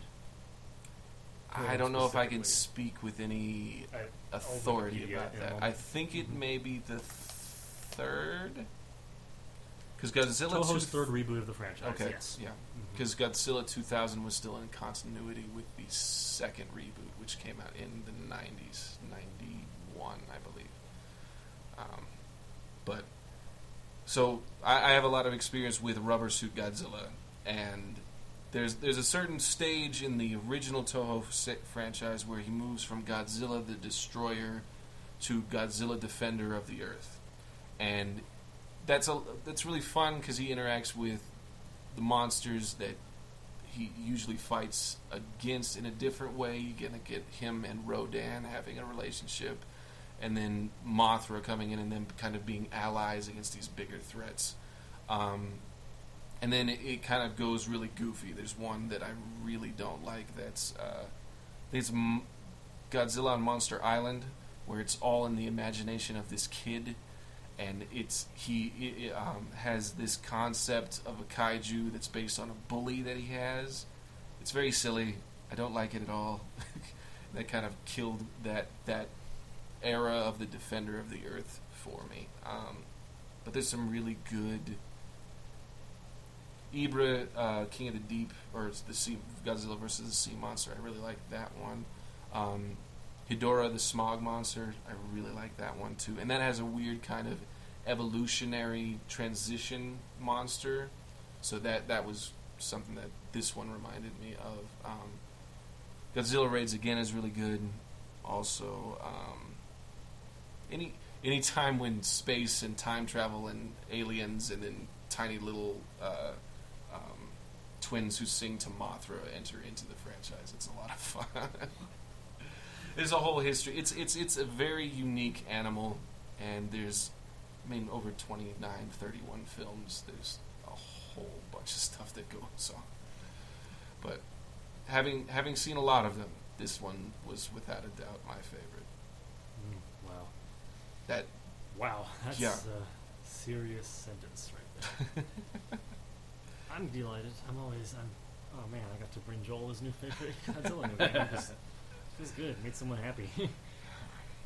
Mhm. Oh, I, I just wanted to bring another note I had put down. Was Yeah, this guy, please. this director is basically Japanese Wes Anderson. With the Oh. symmetry of every shot and the choreography Oh, of things, oh. I was just like, "Ah, it is really pleasing to watch all of these conference rooms because they're so pristine and Which ordered. is something else that was sort of very Japanese about it. Yeah. There was this neatness to all the rooms Yeah. and the Mhm. cleanliness and the part where they line up all the coffee machine, coffee, copy machines. Yeah. Saw your, your coffee cups and said coffee instead of copy. All the copy machines against the wall and the desks and the chairs and laptops and I love that. they just produced a situation room out of nothing. You know. That's why I'd love living in Japan. Just the, the, Just the OCD of me would just be like, yes, Yes. everything's perfectly lined up as it should be. that's odd. Walk That, into a building somewhere and fix something by a half centimeter, and they say, need a job." Yeah. Uh, You're the new PM. What do you know about agriculture? Mm. Are you old and know agriculture? Because you could be the you can PM. save the world. Tim, you don't like Wes Anderson, right? It's odd for Uh, somebody who likes symmetry as much as you do not to like. Well, I, he's quirky, and that's a whole other conversation. But Yeah. Um. I, I haven't seen a lot of it. I saw like I saw Rushmore, it was fine. And I think I saw Royal Tenenbaums, and I was like, "What you is didn't this? like that one, yeah. Yeah. that's right. We've had this conversation off. air, Yeah. Um, and I, I mean, I'd be willing to try like, and that was sort of the thing is I kind of came upon that on my own, and it was like, um, when I was at Blockbuster. Yes, That was Woo! there it is. We made it. There it is. Hour twenty-seven. Well Uh, done. It took a while this time, but we did it. Yeah. Uh, that was, I think, around when Rushmore had come out, I think.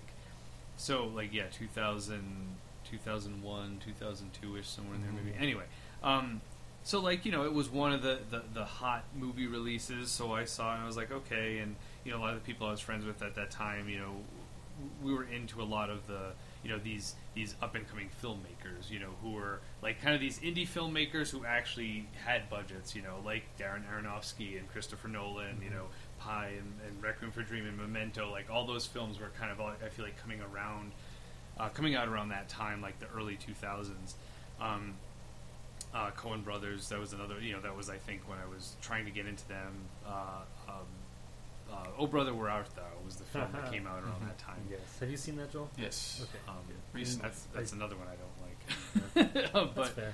um, so yeah, so so it's kind of like oh, these are all the you know everyone who kind of fancies themselves. You know, someone who likes film as opposed to someone who likes movies. you know, those were the type of things you watch. And I just remember being like, uh, like okay, I don't get it. Like I don't get why. Um, and I, I, didn't hate it necessarily, but it was just like not not really as worth my time. Like I didn't really see why I should pursue it and watch more and more. However, if you know if there are if there's someone who loves it and is like, oh, you should watch this one, yeah, like you talked to me about uh, the um, Zisu. Zissou, yeah. So like I would watch that and be like, okay, I'll give this a shot. If you love this, maybe it, there's something I'm missing, you know. And I'll Lebowski it for you. I'll Yeah, free yeah. laugh at all the yeah, jokes. exactly. you know, and, and again, I'm at that point in my life now where I'm just like, you know, maybe all the things I don't like is because I'm missing something, not that it's a flaw in the thing, because I don't know anything. so, so sure, like, tell me, you know, teach me how to like this thing. That's fine. And on the other hand, there's as as we age, there's also a greater acceptance of knowing that we don't have to like or dislike everything. Right.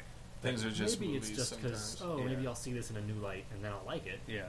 But then you know maybe I won't and just oh well, just not for me. Yeah. I'll find something else I do like. Right. Yeah. I, yeah. You sort of brought us back to, especially with your mention of film people and movie people, Right. to the discussion we had earlier tonight. We toasted.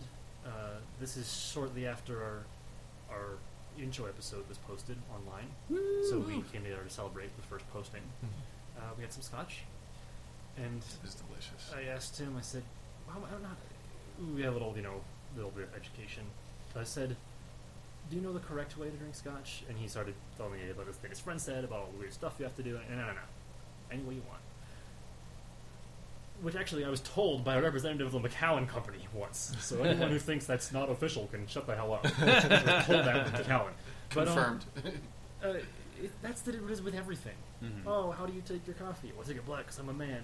Take it how you enjoy it. Oh, well, how do you drink your scotch? Take it how you like it. Well, what kinds of films do you like? I like the films that I enjoy watching. Mhm. Yeah. Whether they're good films or bad films or cheesy or crazy, it doesn't matter. That's If what this I podcast enjoyed is about. If you for enjoyed sure. a film, great. Yeah. It's a good film. Then for you, it's a good film. You know. Mhm. And I, I just I, I've been having a similar experience with John, Mhm. our website John, with a lot of '80s movies where I just had no interest or didn't bother, and he'll tell me about them one day at work. Oh man, he rave about this and the things that he had and the childhood memories, and I'll, oh, huh, and I'll go watch it. And with that new perspective, Uh-huh. maybe I'll like it more. Mhm. Maybe I won't. Some of them I have, some of them I haven't. Like what you just mentioned about Zissou, or that that thing you're trying about finding someone who likes it and then Mhm. going and watching it after their recommendation. It's, Right. it's just it's great. It's a great thing. Mhm. It brings a lot more joy. You Yeah. know, it it the internet especially fosters so much negativity Yeah. about these things that you have to fall on one side or the other. I'm defending my movie against all the haters, or oh man, it was so terrible. You know, and yeah, you just you don't you don't have to fall Yeah. into a camp.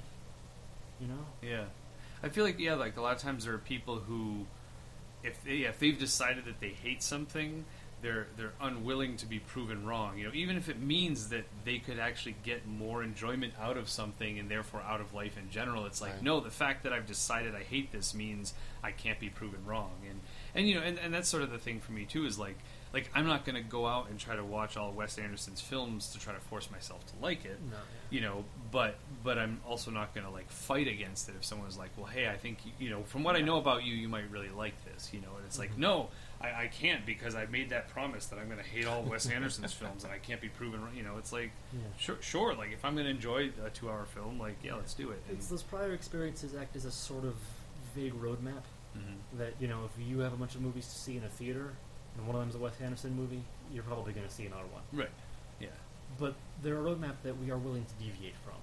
Mm. You know, if we are being Mhm. mature and open to new experiences and such, as as you are, as you just Mhm. mentioned. And that then, if you're at the theater with a friend, you're going, "What should we see tonight?" And your friend goes, "Ooh, Wes Anderson, can we see that?" And you go, "Yeah," yeah because you think, you know what? Why not? Let's give it. We'll see. right yeah This time, why not? Mhm. Yeah, it's it's yeah it's just nice. It's so much of this is just choosing to be happier about Mhm. so many things. Yeah, and I mean that's how it is with music too. Like you know, being a, a, a composer, you know, it's like you, you think about all the music you should be studying, and I should probably be listening to way more Bach and Mozart and Beethoven, and and it's just kind of like you know, like I, I do that when I'm in school because it's like this is the stuff you should listen to to learn. But it's like there's so much by like George Crumb and Penderecki that I haven't listened to. You know, who you know. I mean, George Crumb is still my favorite. Penderecki is such a close second. Like he's they're almost tied.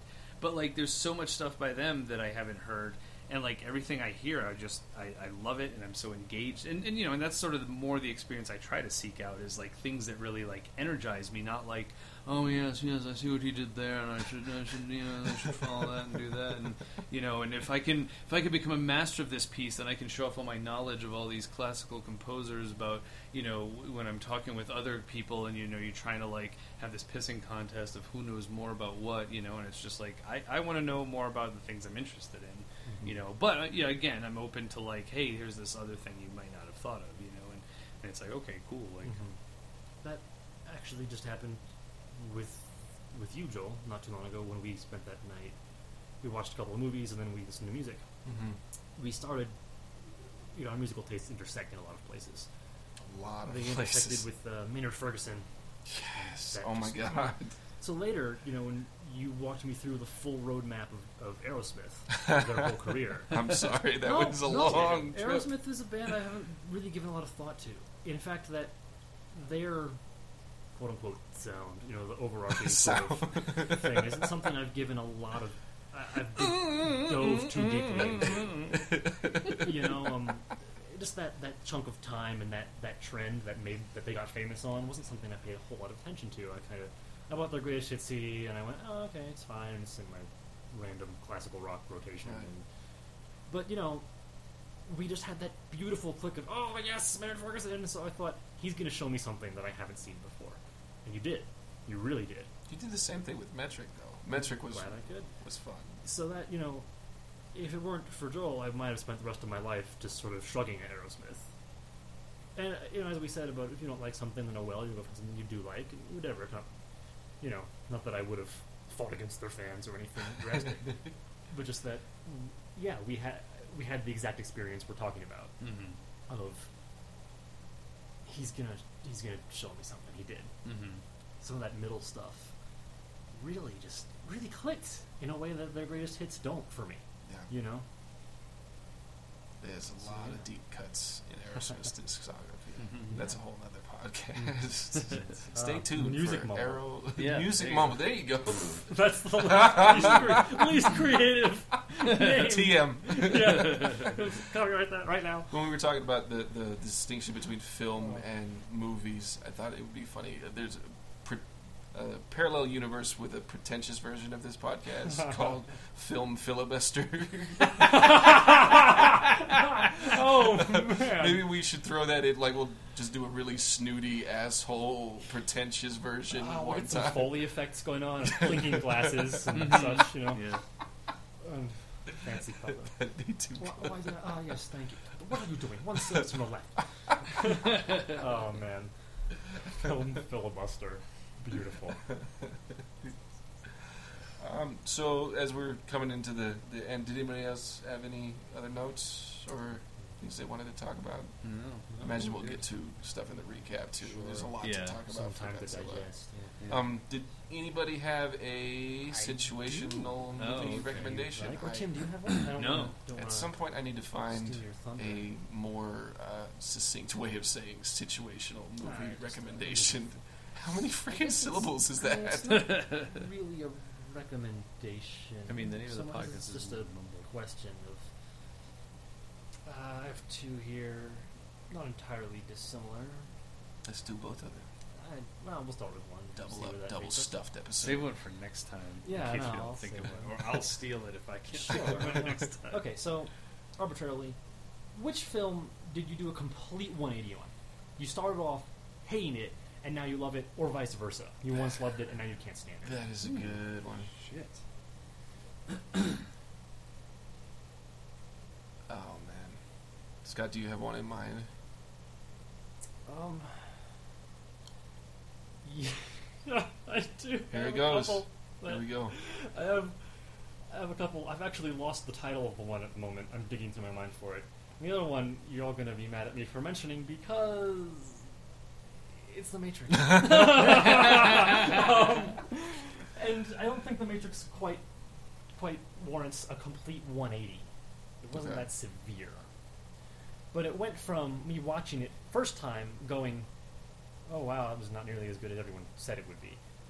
But I think I was a victim of hype as much as anything else.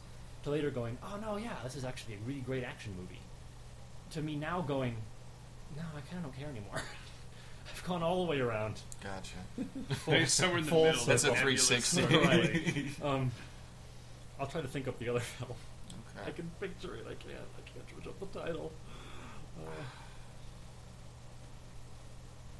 yeah, I know. That's a good one. I can't. No, I. I'm sorry. I'm sure there are ones. Well, especially like you know the idea of like doing a 180. Like it's hard to picture something that Maybe not so sudden. yeah You know, just Well, that you've. Yeah, and I guess that's part of it is on. like either if I love it and I'm watching it over and over again. I mean, there, there are definitely films that I've kind of, yeah, I guess like, oh, I don't need to see that as many times anymore. But I don't know that I dislike it, or if, if there's a film I don't like, I don't know that I would watch it over and over again to try to force myself to like it. Um, Because we kind of talked about that last episode was a, a film that you keep trying to get, right? It was Yeah. The Bourne Legacy. The Oh, okay. Oh, okay. The the one with Renner. Renner. Thank you, Jeremy Renner. Mm-hmm. who I, I, I like a lot as an actor. I went to see that in the theater with my dad, and we both came out. As much as I tried to keep my expectations down, it didn't work. And so I came out disappointed. Mm-hmm. Just with, uh, whatever. He sort of looked at me and just we shrugged and went to dinner.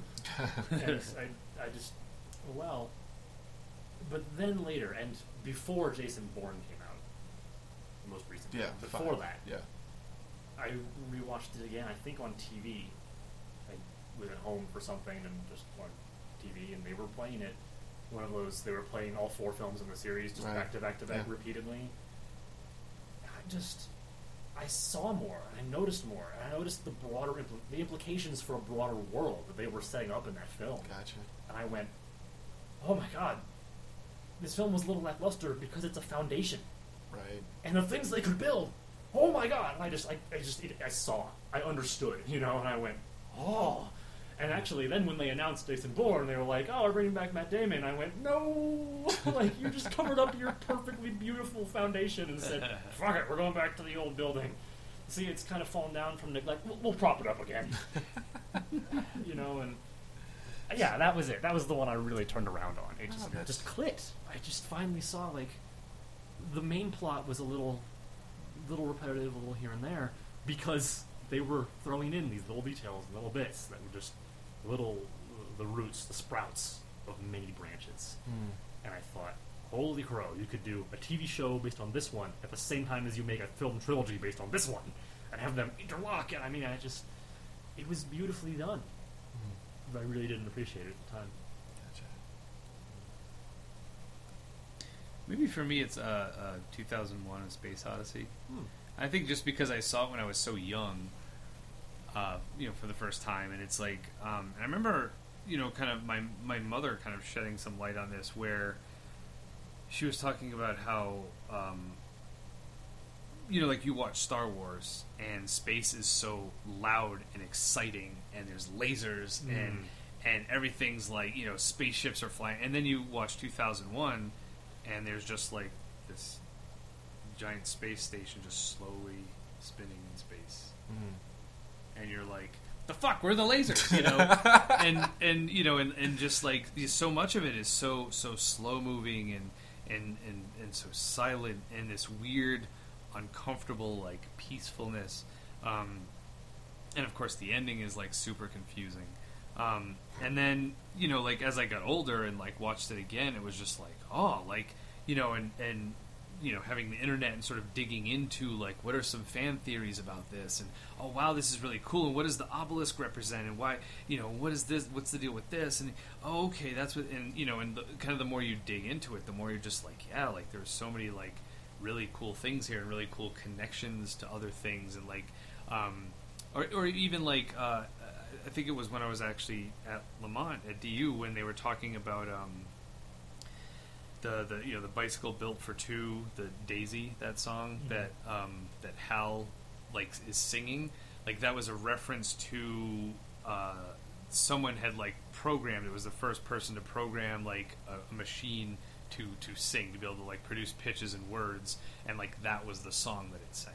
Hmm. So Hal singing that is like a reference to that, where you know it was sort of a um, uh, this moment of bringing a very kind of human thing to a machine, like singing, you know, both changing the notes and the words, and that was sort of like you know Hal's kind of like swan song, um, you know, because that's kind of what Hal represented. And, um, oh, another really cool, cool fun fact is um, the idea that uh, you know the obelisk people. I guess the, you know the, the probably more common thing is that it kind of shows up when there's about to be like a huge shift in human consciousness Mhm. and whatever.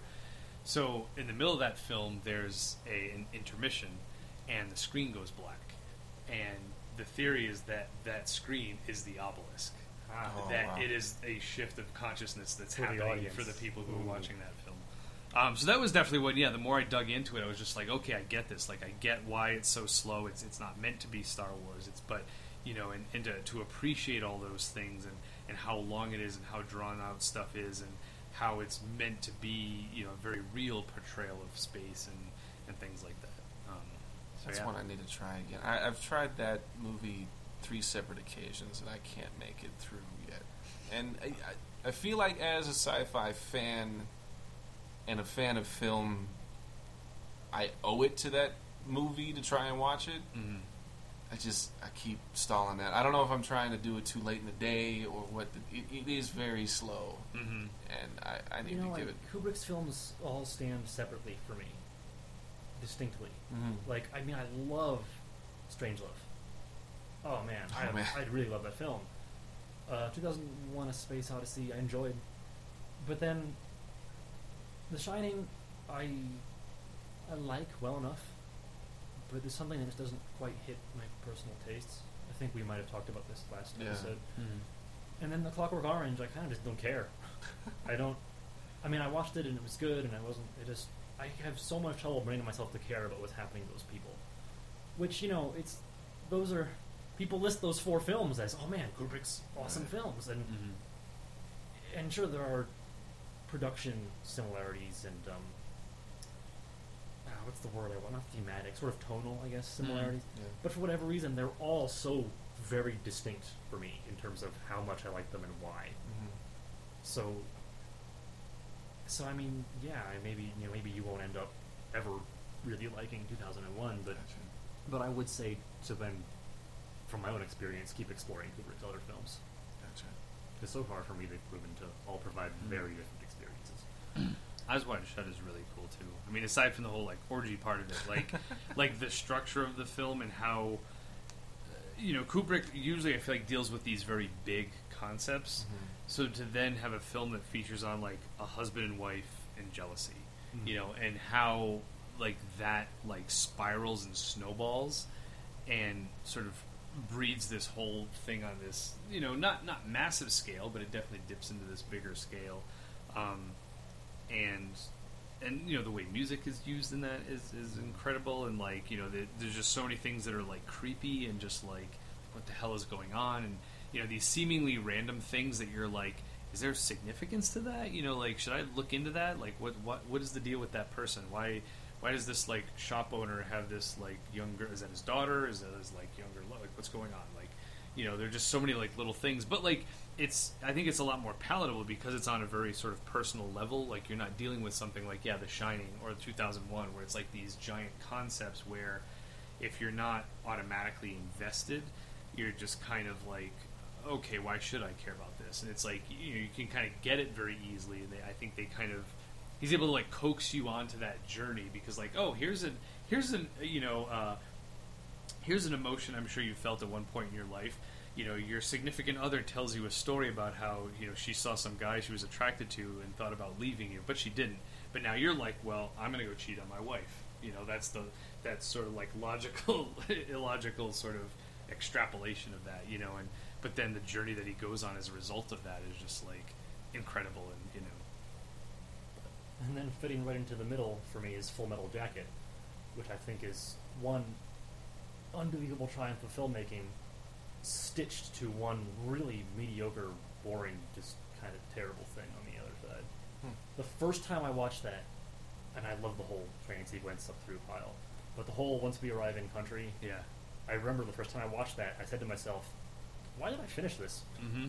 I've only didn't I seen. stop with Pile. Yeah. And I've rewatched it a number of times since then, and I now no longer watch after Pile. I Yeah. just don't bother. I've only seen it once all the way through, but I've seen the opening like four times. Oh yeah, I mean that whole yeah. first because it is split very distinctly the two Yeah. stories, Gotcha. training and post training. I think training is a cinematic triumph. Oh my god. So I think that actually that beautifully captures what I was just saying about the other films. It's the whole film. Full Metal Jacket. It's half and half film. Gotcha. So That's one I haven't seen Yeah. either. so, so anyway, uh, Joel, you have yet to provide us your your turnaround. This one's it's rough, and I feel like the the two that came to mind uh, rather laboriously are kind of more situational than anything else. Um, my first impression of Blade Runner wasn't great, but that was because the first time I watched it was on a road trip on a screen about seven se- seven Ugh. inches big, and like the the whole effect of the end sequence was diminished by the fact that there was sunlight streaming in from the Yeah. windows, and It is a very visual film. so watching that, I was like, okay, it's just a film, it's fine. And then I saw it sitting on a couch watching it on a screen, and I was like, this is outstanding. and I could probably do without seeing any other movies ever again. like this, mm-hmm. this is okay. If this was all I had to watch, I'd be all right. And then having read um, "Do Androids Dream of Electric Sheep" afterwards, and kind of And having then that watching it again after you read Yeah. the book. hmm that yeah, that one opened up quite a bit. Um, as a kid, I really enjoyed The Phantom. Oh, so Starring the Billy only Zane. one who has a negative turnaround. So, Good. I, I was hope, hoping we wouldn't all have and positive. this is a turnarounds. I was hoping blockbuster-related there were some story. terrible people Yeah. in the. Yeah. Every opportunity that I could, I rented that from Blockbuster and I Mhm. watched it over and over and over and over again. I had the experience of renting it. I, I don't even think I, I bought a VHS copy of it, and it was cool because it had the uh, holographic cover where this Oh, yeah. ring is Mhm. coming out at you. And I didn't finish it. I got. Oh, I mean, I think it's only. It's not two hours long. Like it's pretty short and it, it's just comically bad. And i couldn't finish it. And it was really kind of soul crushing for this this like staple of my childhood. And i watched it I was just like this is poor man's batman and it, it, with none of the cool things about batman. And I, he had skull rings. That was about as the coolest thing that i mean he had guns too and skulls that lit up and melted people's faces. But other than that there wasn't a lot going on. Another positive one turnaround would be um, Temple of Doom. oh, Hmm. And I think mainly my dislike of it was it was so different from Raiders and Crusade. Last Crusade. Yeah. It's such a different It is. film. That Yeah. as a child, it was my least favorite. I mean, I still liked it. I loved all three, but Right. it was easily my least favorite. But now, it, it's It's great. Lad and Crusade buck buck back and forth, Gotcha. but I think Temple wins out more often than not.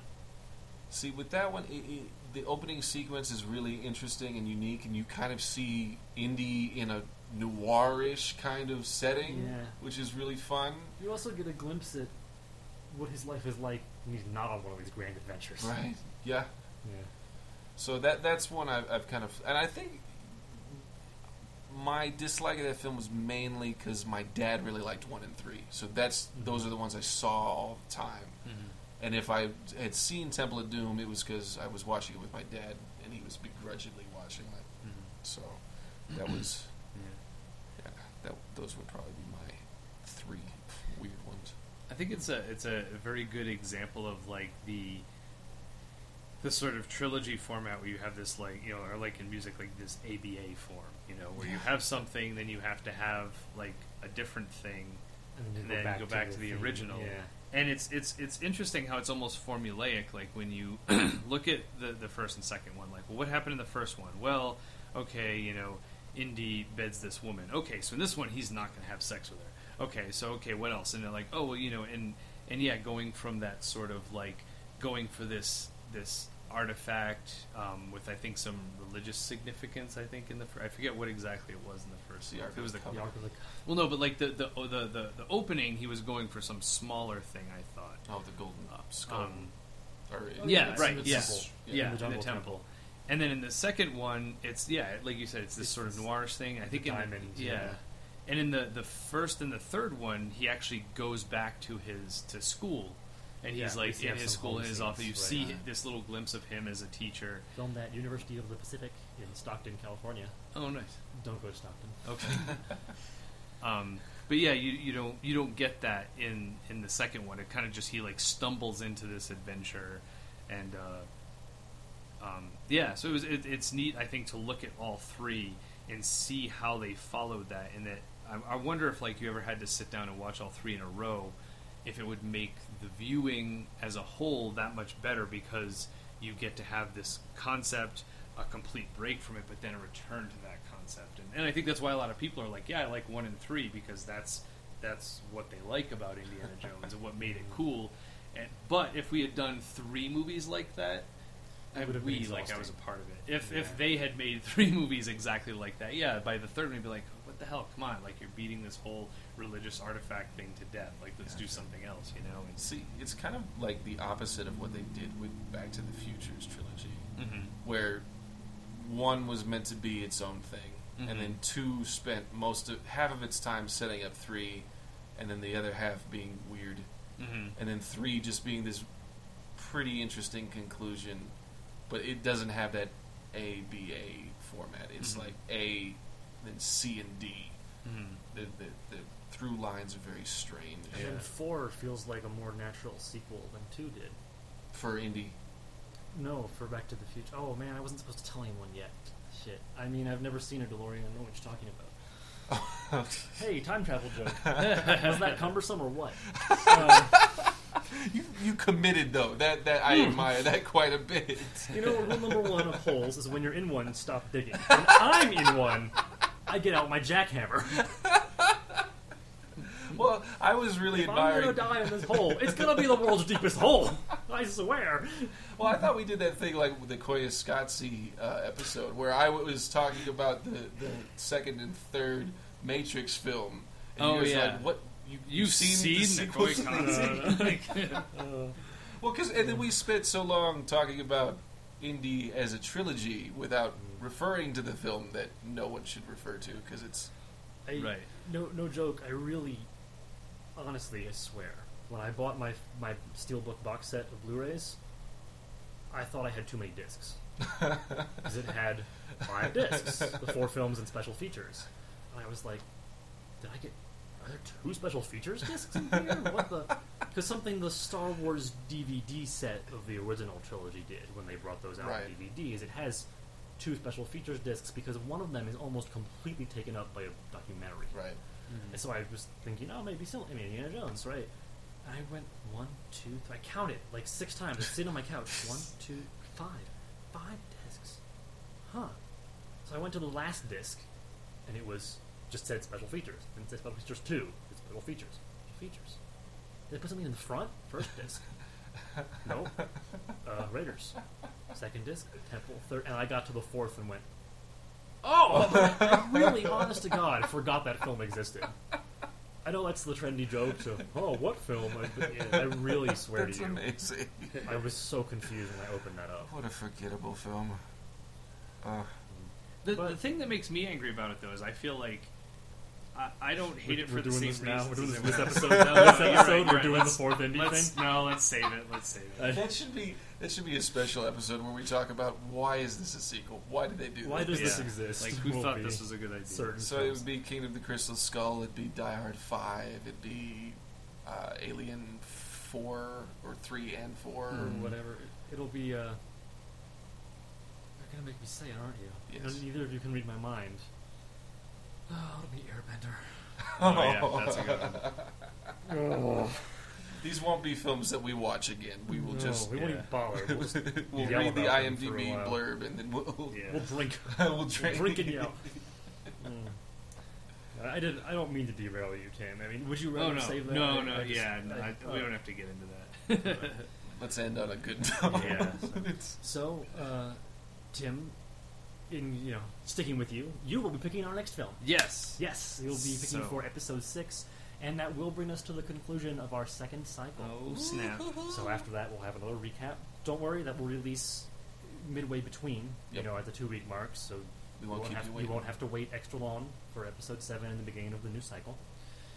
But uh, what will you be bringing to us in episode six, Tim? This episode six, we're going to be watching Pi, uh, Darren P-I-E, Aronofsky's P-I, P.I. P-I. or P. or P? P? Oh, okay, Yeah. yes. not yeah, not not like as in piece of pie. Um, The, the number five. right. Yes. Okay. Um, uh, yeah, it's Darren Aronofsky's uh, first film. At least as far, I mean, I'm sure he's done other films, but that's sort of the, the first. Feature length. Yeah, and and you know, um, more people are probably familiar with him for you know, Requiem for a Dream was his first more mainstream film that I feel like a lot more people knew about. Um, he did uh, Noah. Uh, more recently, he's doing the film Mother with uh, uh, Jennifer Lawrence. Um, uh, is that actually, sorry, Mother, because it has an exclamation point after it. is that out yet or not? Maybe I've I- seen a lot of trailers for it, so it's it's it's either out or film? coming out. Looks it or like you know really intense suspense. Because it was thriller. Mama, which is a horror film. Yeah, It no, it's a it's, sequel it's already, Mother. but it's Mother. Yeah. Um, so anyway, this is sort of his first film. Again, as I mentioned earlier, when I was at Blockbuster, this was sort of like you know a lot of these Yes. filmmakers were on the rise and becoming more popular. So Requiem for the for a Dream had come out around the same time as Christopher Nolan's Memento, and then those of us who kind of you know jumped onto these filmmakers said, oh, what did they do before this? And um, uh, you know, with Darren Aronofsky, it was Pi was his film sort of before that, where it was like, oh, okay, like this is really cool. Um, so it's it's it's in black and white, and it's about this mathematician who's obsessed with uh, with pi, and but also with with other stuff too. It's not just about pi. Like there's a more involved story that goes on, and um, I won't go too much into detail. But um, but it, it is interesting, I promise. And and what's really cool is the math isn't dealt with in such a way that you have to be a mathematician. It's kind of dealt with as this concept where they kind of throw out a few interesting tidbits. And you're like, oh wow, that's really interesting, and then they kind of move on, you know, with the story. Um, but it's interesting too, and those of you who are familiar with Darren Aronofsky's stuff, you'll get to see some of the things that you know. This is where they kind of were born. Some of his little, uh, you know, cinematic, um, you know, tricks. Like there's one where they'll show uh, a lot of uh, you know, very like these close-up scenes, very quick back to back, and they'll do that a bunch of times. Like it happens in Requiem every time they take drugs, you'll get this like really quick shot of like, okay, here's the heroin in the spoon boiling, and then okay, suck it in the syringe, and then the eyes, eyes dilate, and you know, like this is this is supposed to show this quick montage of like, okay, this is them getting high, and then boom, now they're high. Mm-hmm. Um, he you know started a lot of that here in this film.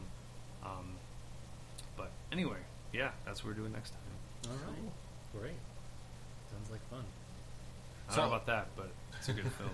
I wouldn't. I don't know if I'd call it fun. Nah, but the But it's- experience will be yeah. fun watching it with you guys talking about it. All right, well, let's. Uh, so Tim, you're bringing us another. Is Pi a little artsy? A little bit.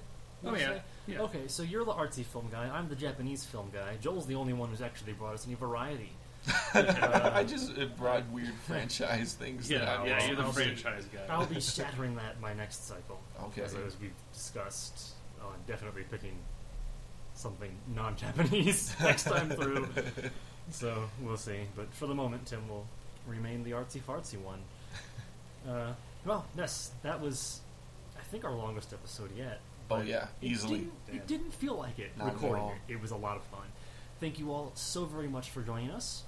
We hope you'll continue to find cinematic joy and friends to share it with. And we hope to, uh, I was going to say hope to see you, but we don't see anybody. Hope you'll join us again next month for Pi. Thanks very much. Mm-hmm. Have a good night. Bye.